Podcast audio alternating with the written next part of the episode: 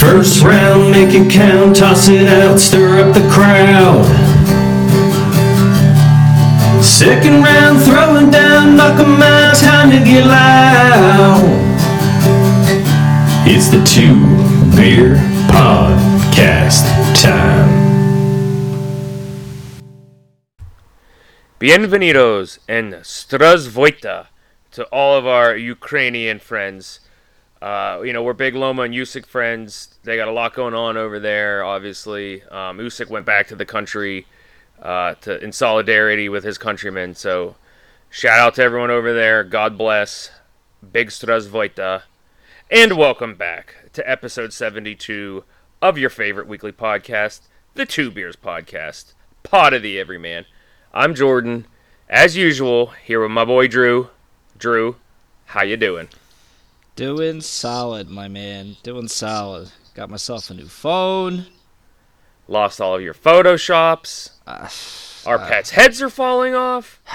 I'm gonna try. I'm gonna try to get through this, man. This is this is a travesty. You already sound dejected. Ah, let me pep up. Let me pep up. Red seven. red seven. I'm ready. All right, I'm ready. So Nets are down by 40. This trade's already working out perfectly. I'm good to Um, go. Yes, and also, uh, we have someone with us tonight who is Woohoo. going to contribute greatly in beer two, but will also chime in throughout beer one. He's a familiar guest to you all, Mr. Casey Shea. Casey, welcome back. Hello. Thanks for having me back. uh, yeah, we are going to touch on, uh, you know, if, if Casey's in town, you you know we're going to be slamming some Star Wars in beer, t- beer too. Hey, Casey. What is this? Your your third, fourth, fifth time on? Do you know? Uh, I want to say three, maybe four. It's not enough. We need more. Um, yeah. So I can't remember if it's three or four. I know we we snuck a couple of board meetings in there at some point, but Ah, that's right. that's true. That is true. All right. Um, on that note, let's assume positions for the niceties. The two brew salute. Ready? Three, two, one. Uh, Casey, let's start with you. so I do not have beer with me, which I know is a little a little odd, but instead uh, I am going to be sipping on some Hazards Distillery vanilla coffee whiskey. So Vanilla coffee whiskey, eh? That's wild.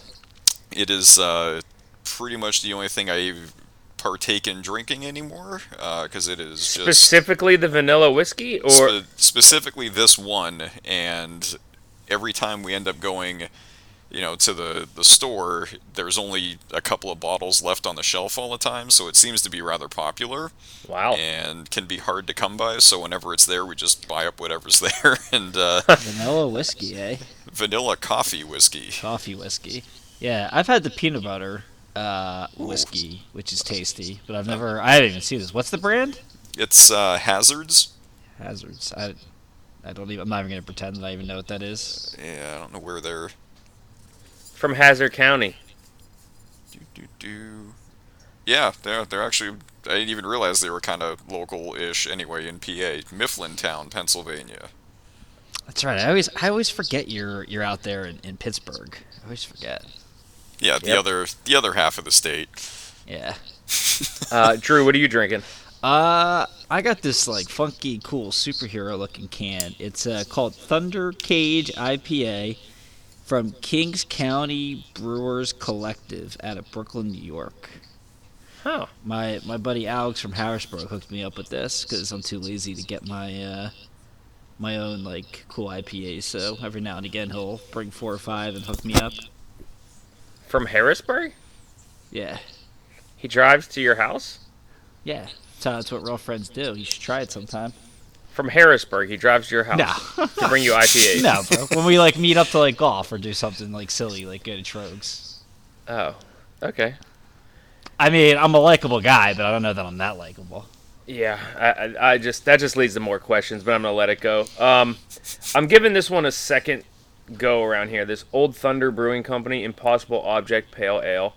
It, it's okay. It's okay. it's it's it's okay. Um, Oh, this is quite delicious. that's Double good. dry hopped Indian Pale Ale, Citra, some uh, Simcoe, Amarillo, barley, Nice. oh, barley, oats, That- and wheat. just like Last Kingdom, you can plow a field Ooh, better than barley. Gonna gonna plow me some some skade after this podcast. Oh, I can't wait till we have the Last Kingdom podcast. Ah, Um, on that note, uh, hey, we got some boxing to talk about. It's been a while. Yes. Um, we didn't really cover it last week, but uh, Khan, uh, Amir Khan, and Kell Brook finally fought after all these years. It's Let's been go. 84 years, uh, as Rose would say on the Titanic. But um, I I heard all the stories of their background. I've I've uh, I, I watched a little bit here and there of the fight. Uh, my internet kept going in and out on my phone. Um, but my only thought was I was just shocked at how much Kell Kell Brook just beat the piss out of him. Like it wasn't even close. Uh, so I watched the whole fight. Um, intros were cool. I forget. I don't know where they were. They weren't in the O2. Uh, I forget where it was in the UK, but They were in uh, where they were in Liverpool, weren't they? is that where it was? I, I forget. The the pageantries were, were excellent though. Nobody nobody does a light show like the UK. Uh, so cool stuff. I, I wasn't totally shocked that Brook just pummeled the shit out of him because uh, Brook. I thought Brook looked relatively good against Crawford for those first few rounds. Um, until Crawford obviously caught him and, and stopped him in the, the fourth, which I know he sounds crazy for three whole rounds. He looked good, but like Khan hasn't wrestled or wrestled. Amir Khan hasn't boxed in you know almost three years. years, something crazy like that. I think his last fight was Terrence Crawford. Ma- Uh, Manchester Arena. was that wrong? Oh, okay. So he boxed after after the Crawford loss, but whatever it was, he's had a huge layoff, and like you know, Brook Brooks looked good. He's looking in shape, and uh, yeah, I wasn't I was totally shocked. I I, thought Brook was gonna stop him at some point. Um, I was I was surprised that he. It was spe- completely one-sided. I was gonna say, I was surprised That's the that part that surprised me. Well, that was what was crazy. Like a few of the rounds, like Khan was probably in control for the first two minutes, but then Brook just peppered him with power shots like the last minute of every round, and you know his his power shot uh, differential was was crazy at the end of the at the end of the fight. Um, you know, spaghetti legged him at the end of the first round. I, I was shocked that he even survived round two. Uh, but you know, Brook, Brook basically was like, "I'm not gonna press. I, I know you're gonna come to me and try to throw some combos, and I'm just gonna keep catching you, and uh, and eventually just put you on your ass." And, and that's what he did. You know, good for. I mean, Amir. I- Again, he lasted you know five, five, six rounds there before Kell. It was eventually a referee stoppage. But eh, Brook, you know, eh, Brook, Brooks looks solid. Dude's in crazy good shape. You know, uh, we'll see. I, I, yeah, everyone's like, ah, you know, time for both of those guys to, to ride off in the sunset. But I mean, Brook could still probably get a couple more paydays. Like, I don't know that he's going to get a, uh, you know, a legitimate title shot, but. I mean, you know, there's no right if as long as he gets the right fights, you know, there's no reason he can't collect a couple more paydays. Yeah, it's all up up to him if he wants money, right? Yeah. So If you wanna Uh, if you wanna punch in the clock and get punched in the face for a couple couple mil, then you know it's your prerogative, right? Yeah, it was. Uh, I would say the the uh, Terrence Crawford Bomac effect clearly did not uh, rub off on Amir Khan Nothing. for this No. uh, for this fight. So Yeah. uh, there were there were so many good good memes on on Twitter about uh, Khan really made Crawford fly to the UK for this shit because it was it's, it's just so one sided and so short. But you know, again, good for uh, you know good good for Kell Brook. So and I said you know. Kell, people forget like Kell Brook was a really a really good fighter. You know, he uh, I think I forget which fight was it. Triple G. He took the fight. Did he fight? Was Triple G? I always get I always get some of these guys. Yes, you know, did. Yeah, he, you know, he took the challenge and that. You know, That's what ev- that's what everyone, all the UK fans have been saying after the fight. Oh, I wish he didn't take the Triple G fight. He got the hell kicked out of him. It ruined his whole career. He was never Yeah. the same after that. Um, yeah. Yeah. So, uh, but you know, we'll, we'll see what happens. I know they've been talking Conor Benn. Eubanks, all these guys that aren't even in his weight. I love it's like no, it's like basically hey, you know, let's just move up. You're at a perfect weight to to be able to do what you do. Why don't you just move up a weight class or two now and, and fight some of these UK guys? It's like uh, I don't know about all that, but you know we'll see. Uh, we'll see what the future holds. You know, Eddie Eddie Hearn likes likes to throw a lot of matchups out there, and uh, you know they don't seem to materialize even when he he reps both the guys. so Yeah, you know. Gotcha. Um, I don't I don't have anything else to say on that. Do you? No, no, it was worth. Again, cool, kind of a cool thing that they actually eventually here fought here, but the fight itself, yeah, not not spectacular. Um, the fight this weekend, I'm very excited for. The Uh, tornado, the Tartan tornado. the Mad Scotsman. Uh, Taylor. Josh Taylor, first Catterall. defense of his undisputed 140 pound titles. I'm pumped. It's I am Gla- super- his home arena in Glasgow. I am super stoked, bro. This is going to be an exciting fight. These are neither neither one of these guys is shy about throwing throwing throwing hands. Yeah, I am. So, what do you want to do? Tail of the tape and then the fight breakdown. Let's do the tail of the tape. You ready? Yeah. See, I'm pumped. I'm over my Photoshop. I, I'm like I feel I, I'm like out out of my rhythm. We haven't like broke down a real fight in so long. Like yeah, I'm like stuttering. Go ahead. and it's like it. usually we were we were recording two podcasts uh, a week, and we haven't recorded in like nine days, which is like a record for us. So, Uh, all right, Joshy, Josh Taylor, 18 and 0, 13 knockouts. Um, he is southpaw, 5'10", 69 and a half inch reach, 30. Keep it's 31. keep forgetting some of these guys are in their 30s. Uh, Jack Catterall, 26 and 0, 13 knockouts, five foot seven, and I don't have a reach on bo- stupid BoxRec. They finally made me actually register to actually be able to see stuff, but I don't know why that is because I'll type in somebody's name and type in BoxRec and it takes me right to their page. sometimes it, for for the longest time it did that for me. But maybe it's because I switched my phone. I had to actually register to finally get it. So I I don't, don't know. have It's his, doing that with me now too. yeah, I don't have his reach, but he, I mean, I, I Taylor's definitely got the reach advantage here. Catter Catterall's a little little guy. Um, so we got that's that's the tail of the tape for these two guys. You want you want you know what the most impressive stat is here? Uh, no. Do you know what Josh Taylor, uh, his last six opponents record is? Um, I forget. It's something crazy, like forty and zero or something, You wish it was forty and oh. zero. or like six. I'm sorry. That that's that's absurdly low, like ninety five and zero or something. hundred and thirty six and one. oh wow. With po- Postol was the only one loss. Four war- four world titles, and Catterall is twenty six and zero. So, I mean Taylor Catterall's is twenty six and zero. Wow. twenty six and zero. So I mean his you know so he's going to be up you know 100 162 52 152 and one. It's going to be the record of his last seven opponents here. So I mean Taylor's fighting some really really good competition. Um, I saw that today. I knew I knew it was something insane, but then when I, I actually have, saw a post, hey, I, like, I, have Shit. something for the reach here: sixty-seven inches for Catterall and 69 and a half for Taylor. Yeah, so okay, that, so a couple right? couple inch couple inch reach, yeah. and he's three inches taller than him. Yeah. Um. All right, so here's my breakdown. Break it down. Break it down. D-Generation X. I um, I you like that?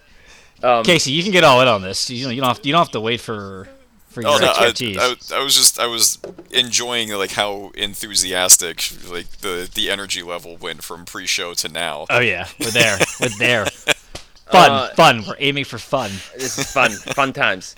So Catterall, like when I watched his last fight, I was the thing that stood out. Two things. One, he stands like I don't I don't know the correct boxing term for it, but like h- his front shoulder, which is his right shoulder, is very forward.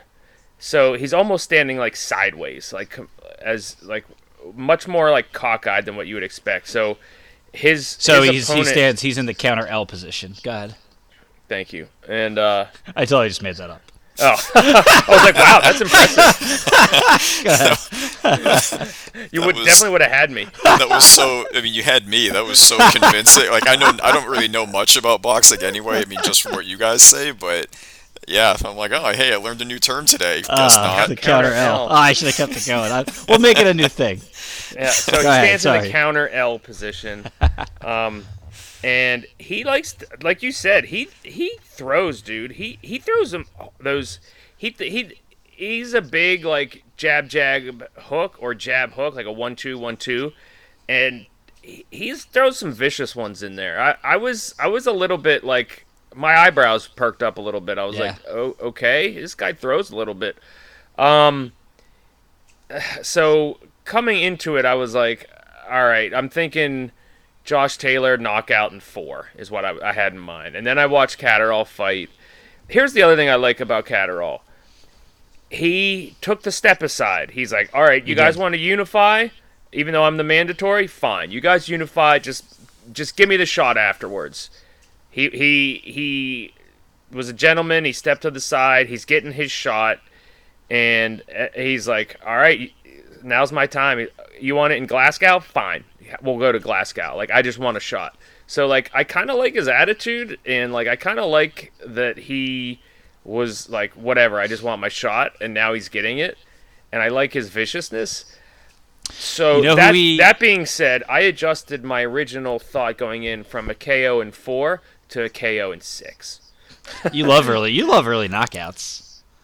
I just, I just, I just think Josh Taylor's that good. Like Yeah. he's, and, and what really swayed me is when I looked at the tail of the tape and I realized like, oh, Josh Taylor is three inches taller than this guy. Yeah. So he's going to be faster, taller, more powerful, Well, that- like everything. That last dude, the Catterall fought, was like five inches taller than him. I don't know if it was his last fight or the fight before. Dude was I, like, I don't, th- dude I don't was think gigantic. it was his last. Yeah, I don't know. And might, maybe it was two last fight. I watched a few of them. Um, but yeah, he fought one guy that looked like he was about six foot three. So I mean, he punched he punched like a Mary, but I mean he was he was tall. Uh, kind of reminds me his fight style like a lighter version of Shawn Porter, of how he quickly quickly gets to the inside. He has a big energy burst to get to the inside, and then lets lets go some combinations. To your point, a one-two hook, um, and just uses some pop and some vicious body shots. When I was when I was watching it, that's what I was thinking. I was like, man, he's just he's just getting in on that inside.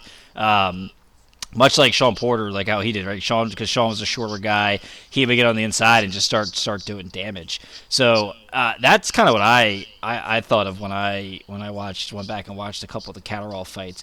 Definitely has some pop. I don't know. I don't know how effective it's going to be against Josh Taylor though.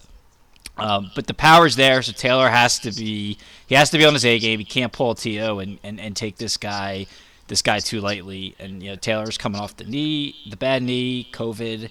Um, so we've already you know we've seen some guys coming off similar um, similar delay injury, you know, delay fight delayed injuries. You know, kind of not look as sharp out of the gate. Uh, the thing that I know. worried- Like, well, to to piggyback off that, Drew is like, some guys have had some injuries coming into fights, and also like these mandatories have like been giving these champions like really good fights. Like, uh, and, and I don't know that Conceição was a man. Was he a mandatory for um, Valdez? uh, I'm not sure. And then uh, obviously Kambosos. Uh, Yeah, and I mean, listen, like- yeah, I mean, some some some mandatories are George Kambosos, and some mandatories are uh, Yildirim. Yildirim, you know? yeah. I, I mean, it's just you know, I I, I think Catterall is closer to a Kambosos, um, but not on that level. I, I don't know that Cambo like Kambosos Kambosos was a guy who was ranked in the top ten for you know three different uh, commissions. Like I don't I don't know that Catterall is is ranked to that degree across the board um, from the different boxing leagues, but you know what I think uh, what I think is ultimately going to change the fight is again similar to Shawn Porter. Uh, eventually, that lunging in to you know to negate Yeah, the yeah, it's length. gonna get him hurt. Yeah. Yeah, I mean, ja- you know, sharp jabs, counter hooks, check hooks. That's that's what negates all that stuff. And Josh Taylor's got both in his bag. I mean, the the the, the hook that that took down uh, Ramirez back in May in the in the undisputed fight. I mean, that punch is there all night for Josh Taylor to land against Catterall, and you know, and the short jab that also uh, dropped Ramirez in, in the fight in May. Like that's there all night for him for him to have. So, and the other thing I really don't like about I don't like about Catterall, he lays his hands down a lot. I don't know if you noticed that. Like I did. I did. yeah, notice he that, yeah. and when you're uh, that that kind of stuff worries me, especially when you're going in there against somebody who's actually good. yeah, like a yeah a seasoned technical fighter. Like yeah, you're you're in trouble. Like if you're if your hands are down against Josh Taylor, you're gonna yeah you're gonna be in trouble uh, early. But I actually think it's going to be a later stoppage. I don't know. I don't think he's gonna TK. I don't think he's gonna TKO. I think it eventually gets to the point where they stop it. I also got swayed when Josh Taylor said, "I feel like right now that uh, even King Kong would have a hard time beating me," and I was like, I was like, Josh Taylor first round KO. King, like, this King, is- King Kong would have a tough time beating me in Glasgow. I don't think King Kong could lay hands on me in Glasgow. Uh, is that the ah, even better line? That's a Uh, heck of that's a heck of a quote. Yeah, right. I, I, I totally made it up, but I mean, no, oh, he did say about King Kong, but I made the like everything, everything I did I'm with getting. with See, a s- I should have just gone did with a back on mute. Scottish, yeah, yeah. I'm just getting. No, I, I want. I need. I need. I need. I need a full. Listen, we're paying you for the full full hour and a half. I, I want you. I need. I need you alive and, and busty here for the next next ninety minutes. Everything I said in the Scottish accent was made up, but the actual King Kong thing was real. Yeah, he's. I do love his accent. It's so good. Um, all right, so let me know if you have any more analysis, and if not, we can. No, go again, I think that's you know, I think I think Catterall's going to make it interesting for the first couple of rounds, just to see again when he goes Yeah, to to the inside. Uh, you know, I think uh, Taylor's not afraid to exchange, so I think from that standpoint, I, I don't think it's going to be a boring fight. And I, I, I just think that that style is going to is going to catch uh, is going to catch up to him in the later rounds, and, and Taylor's going to end up just doing doing too much damage, and we're going to see a stoppage. So everything you said, except for I think Taylor's just going to smell blood and want to give his crowd a show and finish it in the sixth. Is that that's Okay. what I'm saying? All right, okay, you ready for the betting odds? I'm nervous about this one. All right, uh, Taylor is favored, prohibitive favorite, Plus ten thousand. minus one thousand four hundred thirty. It's close. Ten thousand versus one thousand four hundred thirty. Yeah, it's close. Okay. Uh, Catterall is plus 750, so prohibitive favorite. Um, over under rounds, the moment of truth. This one's hard, man. Is it? Yeah, I'm, ah, it sucks. I'm so proud of myself. Oh gosh.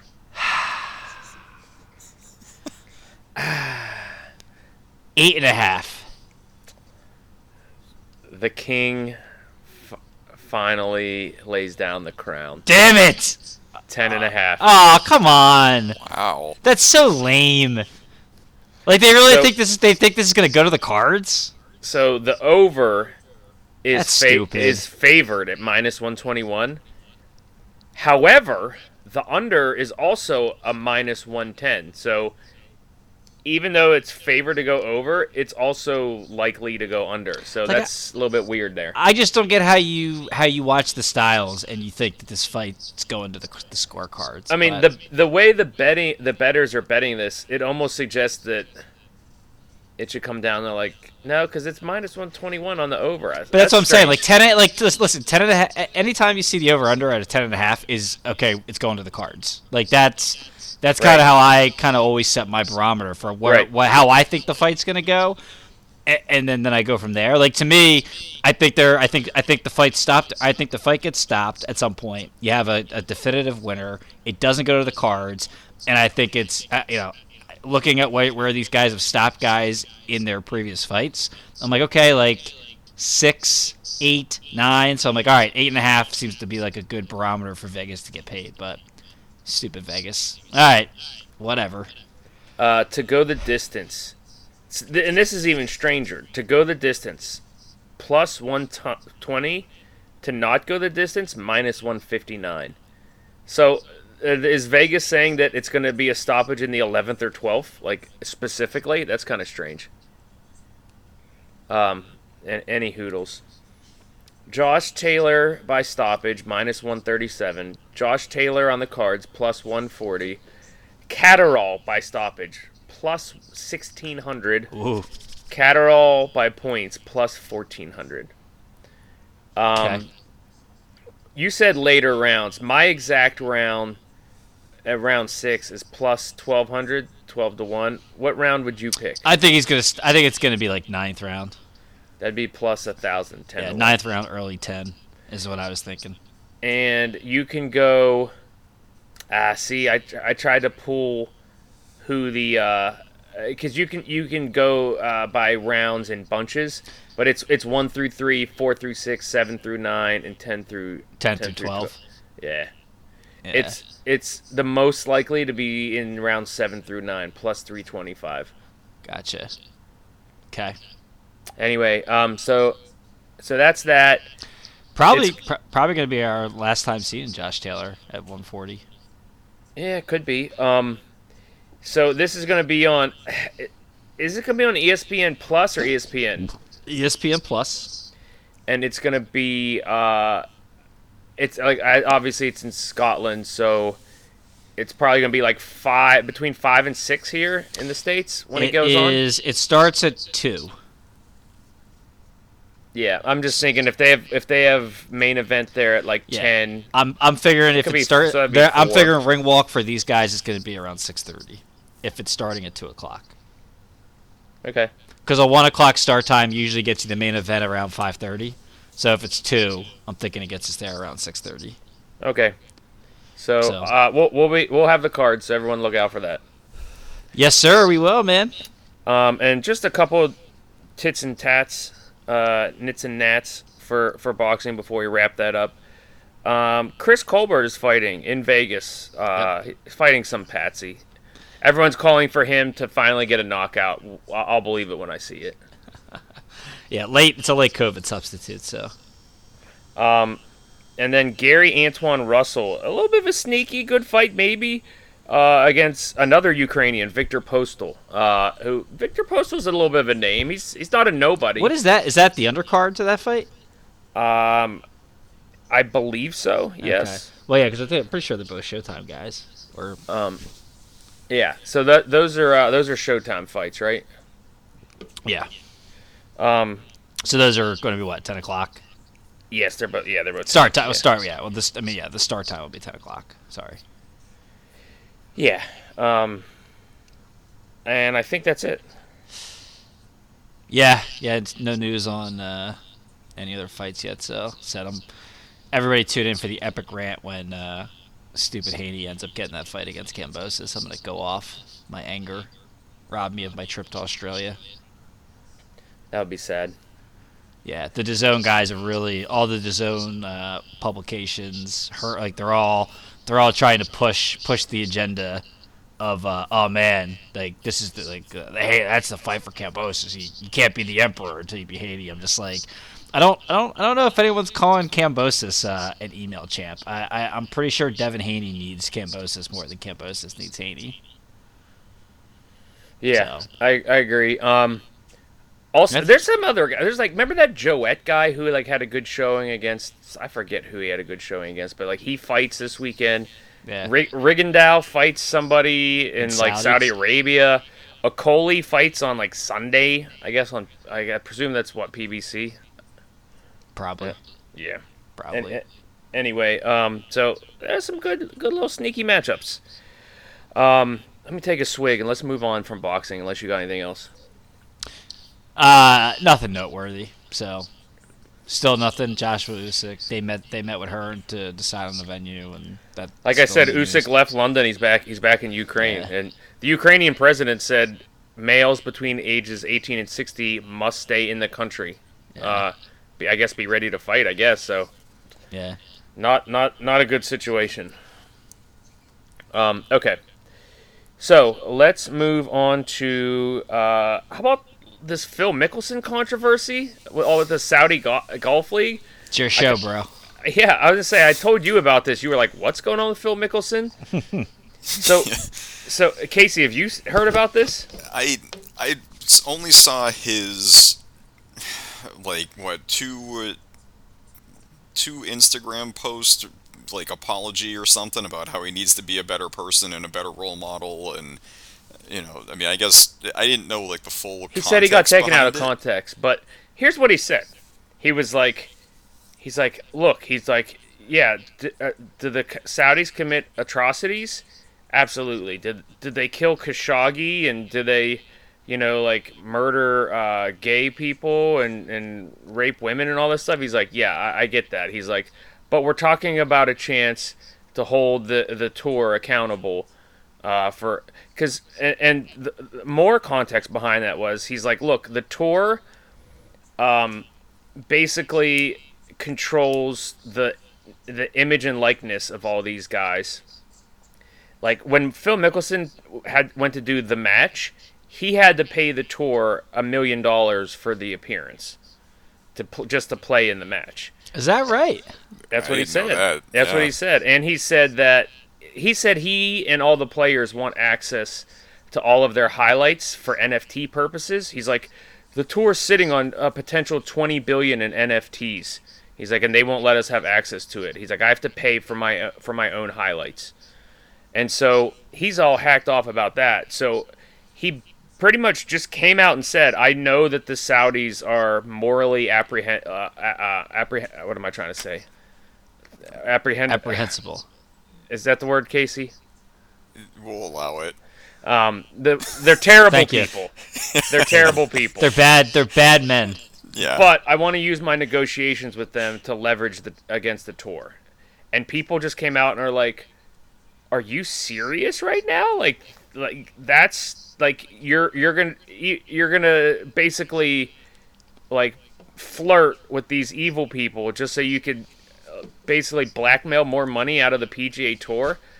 And so all of his sponsors he's given his his all of his sponsors the chance to like back out of their deals KPMG is out all the other uh, golfers who were flirting with the Saudi Golf League because of uh, Phil Mickelson basically becoming radioactive they all had to publicly come out and say like oh I'm not going to the Saudi Golf League I stand with the tour blah blah blah like so anything they were trying to like negotiate on the sly is like pretty much over. Um, Who was? It- uh, what did I see like about like Rory McIlroy was one of the other ones that was was he involved? uh, no, I, he he came out and basically like don't he's he did the whole Ricky Bobby like I'm saying with all due respect he's like that doesn't mean you can say whatever you want. It sure does. like because he came out and said like, look, I don't want to dump on Phil Mickelson, but when you start negotiating with these horrible people, and then basically just said everything I said, and just was like, Okay. that, that's so wrong. And it's just like, you, you just said you weren't going to do that, and that's what you did. Yeah, But, um, all, all I saw was like some random. It might have been like one of those you know Twitter you know like trending topic things that I just clicked on, and that's where I saw the the Mickelson apology. But they were using uh, maybe it was just like a really badly worded headline, but they had it was something like you know McIlroy you know I don't know, I'm gonna botch the whole thing even worse than they did, but it made it appear as if he was initially in support of it. But if you're saying that he wasn't, then then that's just some very very bad headline writing from on Twitter's end, I, I, th- never I no, happens. from what I from what I saw, Rory said basically like, I'm not going to dump on Phil, and then pretty much did that. Um, okay. But the big one was the Saudi Golf League was going after Bryson DeChambeau, and they were going to pay him 135 million just to show up, which is more than Tiger Woods made on his in his whole career on the PGA Tour. Tiger made 125 million on his career in his career on the PGA Tour. Um, so Bryson, I, I it sounded like Bryson was on the verge of going. Um, Seems kind of on brand for him. right? and then and then and then it was like Bryson supposedly was like a done deal. Mickelson was like on the verge of being a done deal, and I was like, I was like, good. Let these like beta theta like thought process people like go over there and do their weird ass fake sports science. Where Charles Barkley was basically saying like, yeah, look, y'all just making up words, you know, just to make it make. mo-" That's when he basically said like analytics is just stats, but somebody called it analytics so their their son-in-law could make money on it. and, and and crap like that. And he was like, "Yeah, I don't know what that theta thought process is, but all I had to do was just breathe and stay calm, and that, that's what I did." And they were like, "See, Chuck, see, you were you were using theta thought waves, brain waves back then. You just didn't know what they were called." And he's like, "Yeah, okay, whatever." Like you nerds. But anyway, so they they got caught red-handed, just making a deal with the devil, al- almost quite literally. Um, so that's that's the that's the hubbub on that. Um, but now they're gonna stay. Um, that being said, uh, we got some half clappers. Casey, you can feel feel free to chime feel, in on uh, I, f- I don't want to steal the thunder. So, I mean, yeah, you don't get many segments on this show. Go ahead. It. What? What's the matter? That's, I feel like I feel like we didn't give the kid uh, his uh, his just due last week. Sid, his fi- 500 goals. Yeah. Yeah, a well, big go go for it, accomplishment, man. right? Yeah. It How is. many? Uh, how many? How many? One of you guys will know this. How many? How many guys have scored 500 goals? Is it a lot? Was it 24? Oh wow, more than I would have thought. Um, yeah, I mean, not. I don't know. I, I forget the number, but it's on a points per game basis. He was top five all time. He probably is still close to that. Um, he's pro. I mean, his legacy is that he's going to be the most decorated player of his era.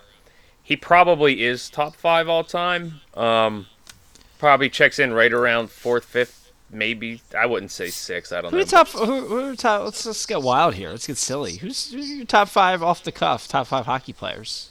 I mean, it's Gretzky, right? yeah, No. yeah. Gretzky. No? be- No. No. Well, who you say, Casey? Wow. Gretzky wouldn't be one for me. Well, I know. I, I'm just saying five. I'm just naming five guys.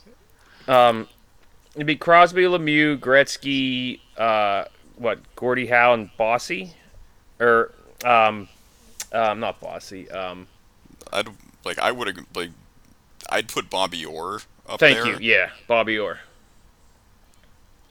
Yeah. But we we're all both Gordie Howe, Lemieux Bobby and Orr. both Lemieux and Crosby are get in there. Uh, yeah, yeah. Lemieux, Crosby, Bobby Orr, Gordie Howe, and um, Gretzky. Did I already say Gretzky? But I think I said. I'm think pretty sure I said five guys. There's there's a, I I was way off on my estimate. I did some. I don't need people coming after me saying I'm an idiot. Uh, there are 46 people. Oh in the- wow! All right, so maybe it's not as much of a uh, a luxurious group as I thought.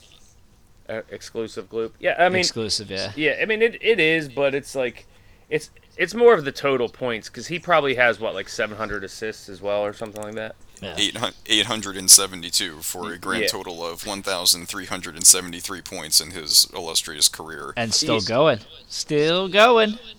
Still a point per game player, pretty much. I don't know if he's uh, exactly at a point per game player. It's at this point, over. but- It's over that. He's Is played. it? Yeah. he's played 1,080 games and has 1,373 That's points. wild.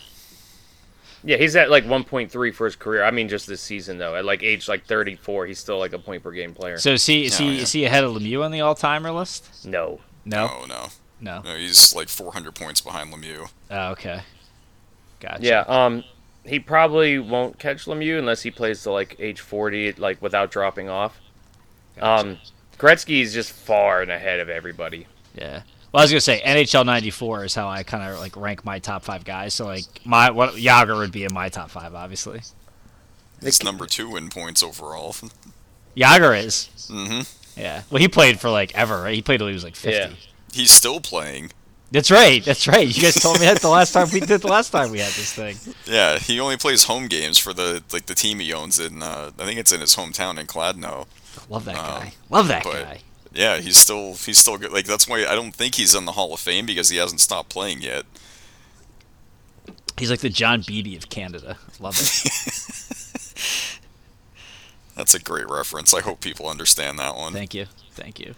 The Kings are a finesse team. Oh man. All right. Um, Go ahead to your half clapper. Sorry, I just. No, uh, so that was one of them. Just I felt just like that was. said, I'm so invested in Sid. Sidney Crosby. Um, I, I feel like I keep chronicling Edmonton's rise and fall. They're back in the playoff picture again. So they're they fired their coach. They're they're getting some things together. They're rooming for several trades. We'll see what they do. But speaking of big trades, Jack Eichel is back. the guy's back. He's played three games for the the, the Vegas Golden Knights, and he has three points so far. So he's only 25 years old. You you, you like you, he's been around, and with like a back injury, you you feel like he's like 30 or like more. He's only 25, so uh, we'll see what he can do. See if the back holds up. Um, so I still feel like that was like highway robbery that Vegas was able to get him. And I mean, after after clearing the cap space that they did with Fleury, and then they go out and get somebody like him that already made their their already deep lineup even better. I mean, they acquired like a number one center. right. you know, like they didn't need a number one center, but they they got one anyway, and you know now they're just like the I I don't want to like them after how they treated Fleury and what they did to him. And then to see, you know, I sent I think I sent you something like a week ago or whatever it was with um you know the rumor that Vegas was interested in getting him back. I was like, Yeah, they're just gonna send him that photo of the sword in the back and be like, Yeah, exactly. No, no thanks. Like they did it to him twice. Like they did him dirty twice, and like he's just gonna go back there and be like, "Oh, okay, cool, no problem, guys." Oh, so you guys are gonna let me start, right? Right? yeah. yeah, no, it's not gonna happen. Um, that's all I got for half clappers. Unless Casey, you want to add anything? No, I mean I just think it's been a fun a fun season so far. You know, they've got some you know there were some storylines there and some teams that I thought were going to be good that aren't at all, like namely the Islanders. Islanders. Yeah. yeah. They were my, they were, my, I think they were my Stanley Cup winner pick. They they were like a lot of people's Stanley Cup winner pick. yeah, and they are just Them against the. Blues. The Blues were I, I kind of pulled out of my butt, and they've been pretty good this year. So I gotta go back and listen to your. That was probably your best segment ever on the pod. Your, uh, your like, yeah, TV, the TV show kind of parody you did of the NHL preview season. What was it like? oh, that was date so. me, date me or date me or love me or something. Oh, it was like the dating game. the Uh, dating game. Yeah, yeah, yeah, yeah, yeah. Casey, were was- you on that? Sh- were you on the preview show with us? I no, was it was not, Jimmy. no. Me and, it was Jimmy B, and it, it came as an echo. So I, Oh, I right. started to re-listen to it, and then I just got pissed and never re-listened to it. Shut up, way. Siri. God, this woman's always on my case. Um. Okay, so that being said, um, Drew, now's your time to shine. Always Feel- my time to shine. I feel like. I've been doing a lot, lot of the talking here. The the NBA catch and shoot. Firstly, what did you think of All Star Weekend? didn't watch it. I wrote down big LOL. All All Star Uh, game. LOL. I I watched about 30 seconds of the Rising Stars because my boy Maxie Got to show him some love. So uh, travesty, he didn't make the All Star team. Travesty, absolute travesty. Um, I did watch probably 70% of the three point contest. There's a Seton Hall game on during it, so I was all over the place. Uh, Luke Kennard was awesome, uh, only to be upstaged in the finals by Karl-Anthony Towns. I still think it's hilarious that they get like an entire rack of money balls. and they plus- added two, right? So they have an entire like rack in, of the, in like the in like the mini elbows, right? Yeah, well, yeah. There, so there's an entire rack of money balls, and there's the uh, Mountain Dew ball or something. yeah, the Mountain Dew balls that are like they actually they're a little further out, and they actually they actually count as three points. Oh my god. So they've put like so many more points, in, and guys can st- guys still can't like crack thirty. Which yeah, they're just- they're still having like the same points as like Larry Bird. Yeah, like these, now these guys were actually pretty good this year. Like I mean, the in the finals, like Cat ended up with 29, which was insane. Uh, considering like he's this big lurky guy, like usually that usually you got to have like the guys that are able to really have the quick release do the best because the How spot did up. he even get in the three point contest? I Like, I don't know. I don't like, know. like nobody wanted to do it, so he just volunteered. Like, how I- did I- he even get in there? It's I, I don't know how they go about selecting. Like I don't know how Seth Cur- like a Seth Curry or Malik Monk wouldn't have been in it, but Cat Right. in. But like Cat has 29, he goes first in the finals. Uh, Trae Trae Young is next. he has 26 by the and his last shot like he can't even tie, so he just like throws it up there because he's pissed.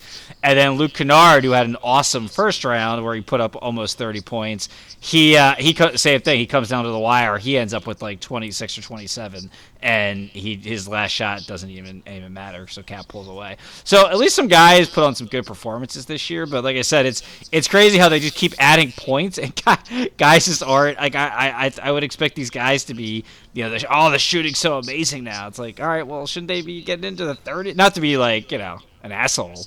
But come on, I mean, let's get some guys out there that can put up some 30 spots. Um, so that was fun. And I didn't watch the dunk contest, but I heard Me it was either. the, I heard it was the worst ever. Uh, nothing That's saying ever, something. I mean, nothing will ever beat uh, for me just the, the in totality the robbery of Andre Iguodala's awesome dunk, where Iverson threw it off the side of the backboard and he ran he like ran in from the tunnel and then dunked for came from under the glass and dunked it, and they gave it to Nate Robinson who needed like 27 tries to finish Yeah. his dunk. That's when I kind of stopped watching. Like I, I didn't even watch the Aaron. I never I've never actually really watched the Aaron Gordon Zach LaVine one. Oh, Maybe yeah. I've seen some highlight because after that I was like, all right, this is stupid. I was like, I, I'm, I'm not. Why am I gonna watch? You know, I hold grudges. Well, so- that one, Drew, and then the other one with where Birdman got like a thousand chances, and it was like, oh my god, just please make it stop. Yeah, like what are what are we doing here? So, but by all accounts, everybody thought it was the worst ever, and everyone's like, "How do we fix it?" It's like you fix it by the stars doing it because the stars aren't going to be missing these ducks. So, but and you go back to three chances, so they don't just like yeah, and these guys not out there. Yeah, Yeah, what I I don't understand why these stars just don't want to do the dunk contest. Like, all right, who cares if you lose? Like, seriously, who cares? It's it's a dunk contest. Like, it's just so dumb. maybe Uh, maybe after they reteach Zion how to run, maybe he, he'd be willing to do it. don't even get me don't even get me started on on him. Maybe we will get started on him. Um, and then for the game, uh, like Team LeBron won. I mean Durant team Team Durant Durant didn't even play. So uh, for what that's worth, uh, came down to the end. LeBron hit hit the uh, the walk off under the new. I do like the new the new way they do it is cool. Like how they took off they took it from the the basketball tournament.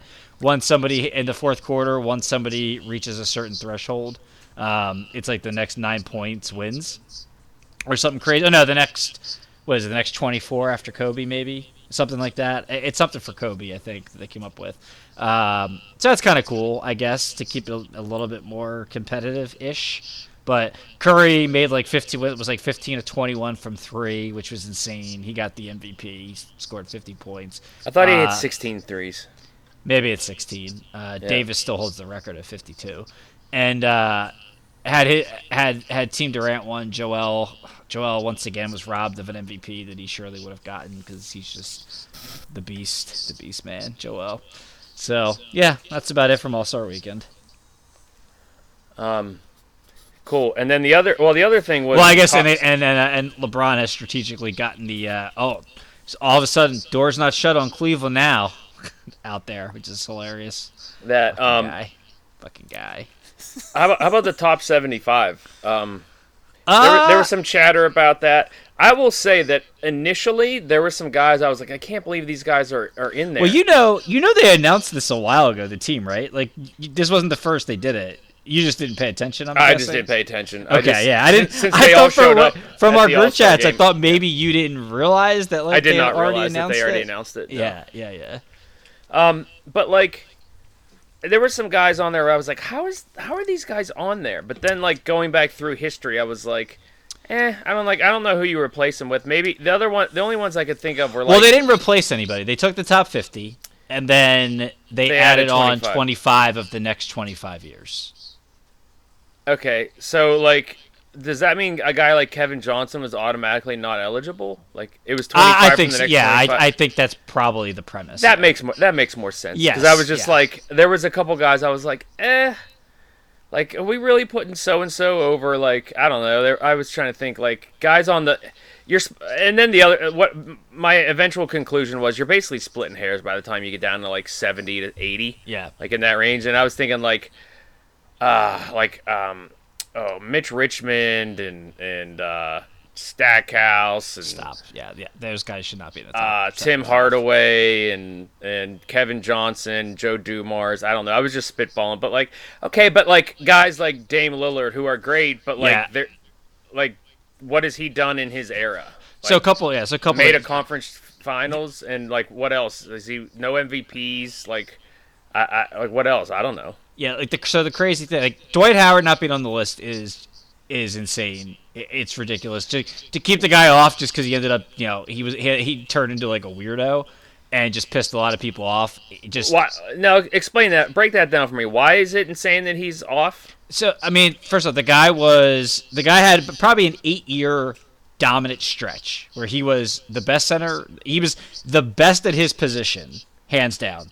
He was the best, and I know centers died for a little bit there, but he was the best center in basketball for probably eight seasons, seven to eight seasons. Like I'd put, I like That's almost an entire decade. statistics aside. I would rather have like Alonzo Mourning than him. I okay, cool. Uh, that's I don't think that's how they did it, but that's fine. Uh, and I, I- like Dwight Howard's way more dominant in his era, but like screw that. Or like Amar'e Oh. Stoudemire. I don't know. I mean, no. But anyway, Dwight was the best best player at his position for almost a decade. He didn't Uh, win. for- I, I, I, he I- was. It's not even debate. It's not debatable. He was. That that's fine. But For he- five- What, okay, what did, hold- hold on. How far did that?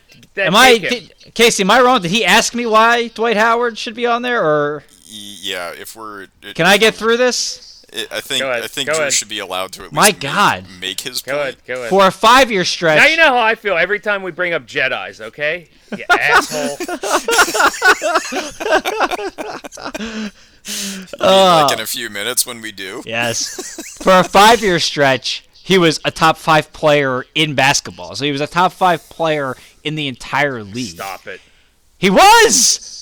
The guy the guy was a top three MVP candidate for three or four seasons, and he's a three time defensive player of the year. Like eh, you know, he did he win he didn't win well, I mean he does have a ring now from the uh, the Mickey Mouse thing, but uh, it's just not debatable. He's one of the, the best defensive defensive players of Clutch all at the end of games too, right? What's that? Clutch at the end of games too, right? okay, cool. Like I'm just telling. I'm telling. I'm why tell- you keep saying cool? I'm just saying why. Like he was, he was, he was physically imposing, but couldn't win anything. Other I than mean, outside outside of Hakeem Olajuwon, were any centers like super clutch at the end of games? Maybe Shaq, Shaq. Yeah. if you didn't put him at the line.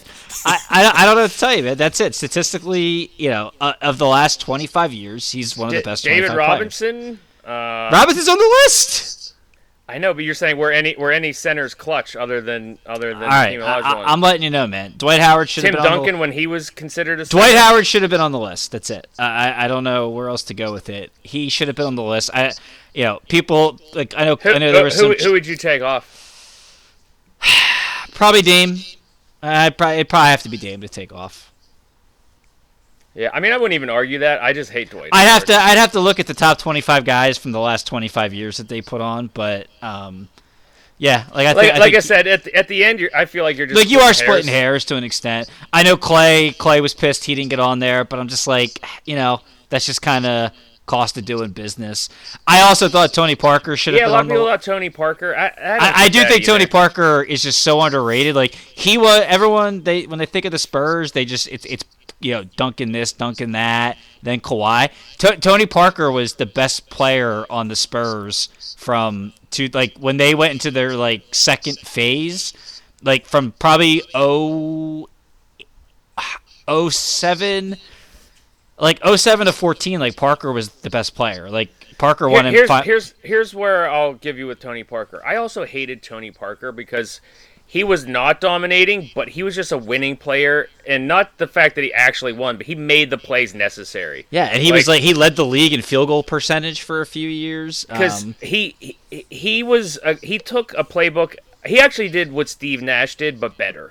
Like, and Steve Nash had better stats, but Tony Parker was able to break down an interior defense simply by not picking up his dribble, where Yeah. like the defense didn't know how to play it, and he just kept his dribble alive and broke down the defense, and it, it just it just wreaked havoc on teams. yeah, I mean he's a Finals MVP. Uh, yeah, dude. Like I, yeah, like I, I'm- I, I, I hated watching Tony Parker Yeah. just because I was like, okay, this feels like cheap that you just like keep dribbling until everybody quits and then like get a basket. Yeah, and again, he, I mean, he led the league in field goal percentage as a six foot guard, which is. Yeah, Um, he, he was. he people, was just- people, people were clamoring for Manu. It's like, oh, how do you? You have to have the big three of this. I'm like, no, stop. Like, Yeah, Manu yeah. doesn't. Ginobili, I, get outta here. I'm a big Gino, Ginobili. That's for you, Mike. Uh, no, stop it. Uh, Draymond, stop it. He was he was going on in his podcast. Had he not punched LeBron in the balls, he probably would have made the top 75 list. Yeah, that, that that was it. Good, yeah, because he would have won. Because he would have won Finals MVP, uh, and they would have had another ring. So he would have. He'd have been. that was so funny. He would have been on the list if he didn't punch LeBron in the balls. Um, but I think that's really, like I said, the only like Dwight to me, Dwight and Tony Parker belonged on the list. Uh, you can debate Kyrie if you want. That's I'm not going down that rabbit hole. Um, so, but for I, I think for the most part they, Dwight. I think for the most part they got it right. But that's what I'm saying. like Dwight, like a Look, lot of my- guys my, on that. My whole thing was Dwight never took himself seriously, so I could never take him seriously. That's fair. And I just I just not- stopped there. I'm like I don't I don't care how many awards you win, Dwight, or like the fact that the the dominance the dominance was there for almost a decade. So I mean, I he's belongs on the list. almost a decade, my ass. Kiss my ass. Eight out of ten years, man. All, all I was gonna contribute to that was that Tony married well. Yeah, he did right. and then divorced. Yeah, well, I mean, at the time when he was like, I again, like I I have issues with the NBA. Like I used to be like a massive fan, and then things happened in the league, and it just like I don't know. Like maybe it was like I got spoiled because I grew up like outside of Boston during like the very end of the Bird and McHale era. Yeah. And then like ushered in Jordan, and then it just I don't know. Like it just seemed like to change where it just became like guys became or teams became one guy on each team. Yeah. I know Well, that was like, strategic. Yeah, they you know they started to mark F post Jordan. Stern basically wanted to you know build around superstars, so they tried to you know change the rules to make as many superstars as they could yeah to build the and- brand to build the international brand. Yeah, I mean, I get from like a business standpoint, like now, like looking back on it, like business wise, I think it made a lot of sense because it's obviously like a very popular, you know, league still and, and all Yeah. that. It just like that, that's where it lost me, where it Yeah. became like everything was billed as like, oh, it's, you know, Kobe versus anybody, you know, whatever guy on the other team. And I'm like, well, there's still eight other guys out there. Yeah. You know, Yeah, well, that's why the NBA. That's why the NBA will never touch the NFL. Not that it ever was close, but I think a lot of people were maybe five years ago were like, "Ah, the NBA's catching up. They're gonna take over the. They're gonna take over the NFL in popularity in a few years." It's like, like NFL, like it's all about teams there. Like, yeah, like there's there's stars in the league that you get excited for, but like. You know, it's all about, like there's the team. When people are fans, they're fans of the teams. In the NBA, like you just don't really have that anymore. So, you know, you you might not have somebody watching all the Laker games. They're just watching games where they potentially are going, you know, just see LeBron on ESPN. Yeah. Okay, So- so you, I got pissed off and I looked up Dwight Howard's uh, yearly no. stats. Okay, cool. So, all right, so so you said an eight-year span. So starting at what year and ending at what year? I'd probably say from 05 to 13, he was probably the best center in basketball. Okay, so in 05, it was his second year in the league. He averaged 15.8 and 12.5. Okay. The next the next year was 17.6 and 12.3. And then and then he ends enters a real dominant stretch. 20 and 14, 20 and 14, 18 and 13, 23 and 14, 20 and a half and 14 and a half. And then he goes to the Lakers. Okay. So I had so so just So there's be- like there's like 5 years where he's he's like dominant and then his other which years which were I'm pretty pretty sure somebody said five years where he was the top top five player in the league. Okay. Yeah, Checks you, you said you said a, right. um, you said a almost do- I- almost decade For of eight, yeah, dominance. for almost for almost ten years he was the best center in basketball, and for five years he was a top five player in the league. So you said almost decade of dominance. I mean, we're talking 17 and 12, 18 and 12, 15, 15 and 10. Like Yeah, and well, okay, you're, you're, you're just counting. the- You're, how many blocks a game is he getting? Like he's winning defensive players of the year. two and a half blocks a game m- most of the time in there. Two to two and a, he, a couple times 2.8 and 2.9, but Okay. like two two to two and a half. Okay, I mean the guy had zero post moves and he's putting up twenty a game. Like, all right, okay.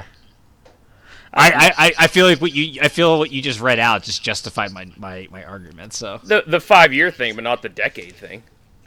okay, I, there's a there's a lot of guys that average like he's the best. He was the best center. I mean, he was the best center. Who was be- who was a better back center a, a, a during that period? Who was a better center than him? Who was a better center than him during that period? I'm not arguing that. I'm well, just- that's what I said. I said for almost ten years he was the best guy at his position. for five You years, the said, top you five said player in the almost a decade of dominance, and I, I just don't agree with that. I just he had that five being year the best, stretch. being the best player at your position is it in a dominance? position that didn't matter, obviously, because they went to what one finals. Uh, How, how is that wrong? How's that wrong? How's that wrong? How's that wrong? How's that? I could do it too, Drew. How's that wrong? How's that wrong? Well, How's Casey that just wrong? said it. There's How's eight other that guys out there, Jordan. How's that wrong? How's that wrong? Fun. We're having fun. yes, yes, we are. I don't know what to tell you, bro, man. I'm, Get the Dwight Howard shit out, off my plate. am I wrong, no. dude? Am I wrong? Am I guess- wrong? I guess the next time I need to trigger Jordan, I just have to utter the words Dwight Howard, Oh man, he, I, and then and then just walk away. I, I don't know what to tell the guy. I don't know what to tell you either. I just I just pulled it up and rattled it off. You just read, you just, you just read me a bunch of great stats for the guy. They were great stats. Uh, Uh, they weren't a decade of dominance. They were like All right. five years of dominance with like ki- like pretty good for the other five.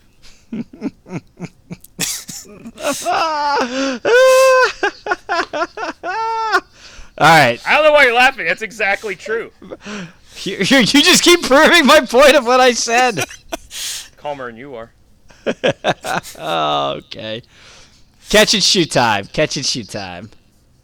Terrible. You're terrible. Um, all right. Well, let's get to everyone's favorite minute of the podcast. oh, we're just gonna we're not gonna talk about what to look forward to in the second half of the season. Oh, okay. If you want to, go ahead. I mean, we don't have to, but Go for it. uh, some bold some boldsy predictions I got. I was thinking about these. Um, March 10th will obviously be the date to circle. That is the Brooklyn Nets visiting the 76ers. Uh, widely contested right now whether or not Ben Simmons actually plays in that game. I am betting that that's not going to happen, but we shall see. Uh, I actually think it's going to be pretty hilarious that somehow the Nets are going to end up playing. I think the Nets are going to end up with the eight seed and are going to end up playing the Sixers in the first round of the playoffs, which is going to be just bananas, absolute bananas. Um, and out west, I think the Lakers are going to win a playoff series. Uh, Chris Paul apparently broke his thumb and still played a little bit in the All Star game, which was weird. So that didn't actually. It happened like a few a few games before the All Star break, and then they didn't announce it until the All Star break. But uh, I, I think the Lakers are going to make some like crazy run here because everybody else is is going to be really banged up. Come and like they're gonna they're gonna end up playing like Utah, Memphis, or Denver in the first two rounds. Uh, and my last thing, the Knicks, click, click, click, will not make the playoffs.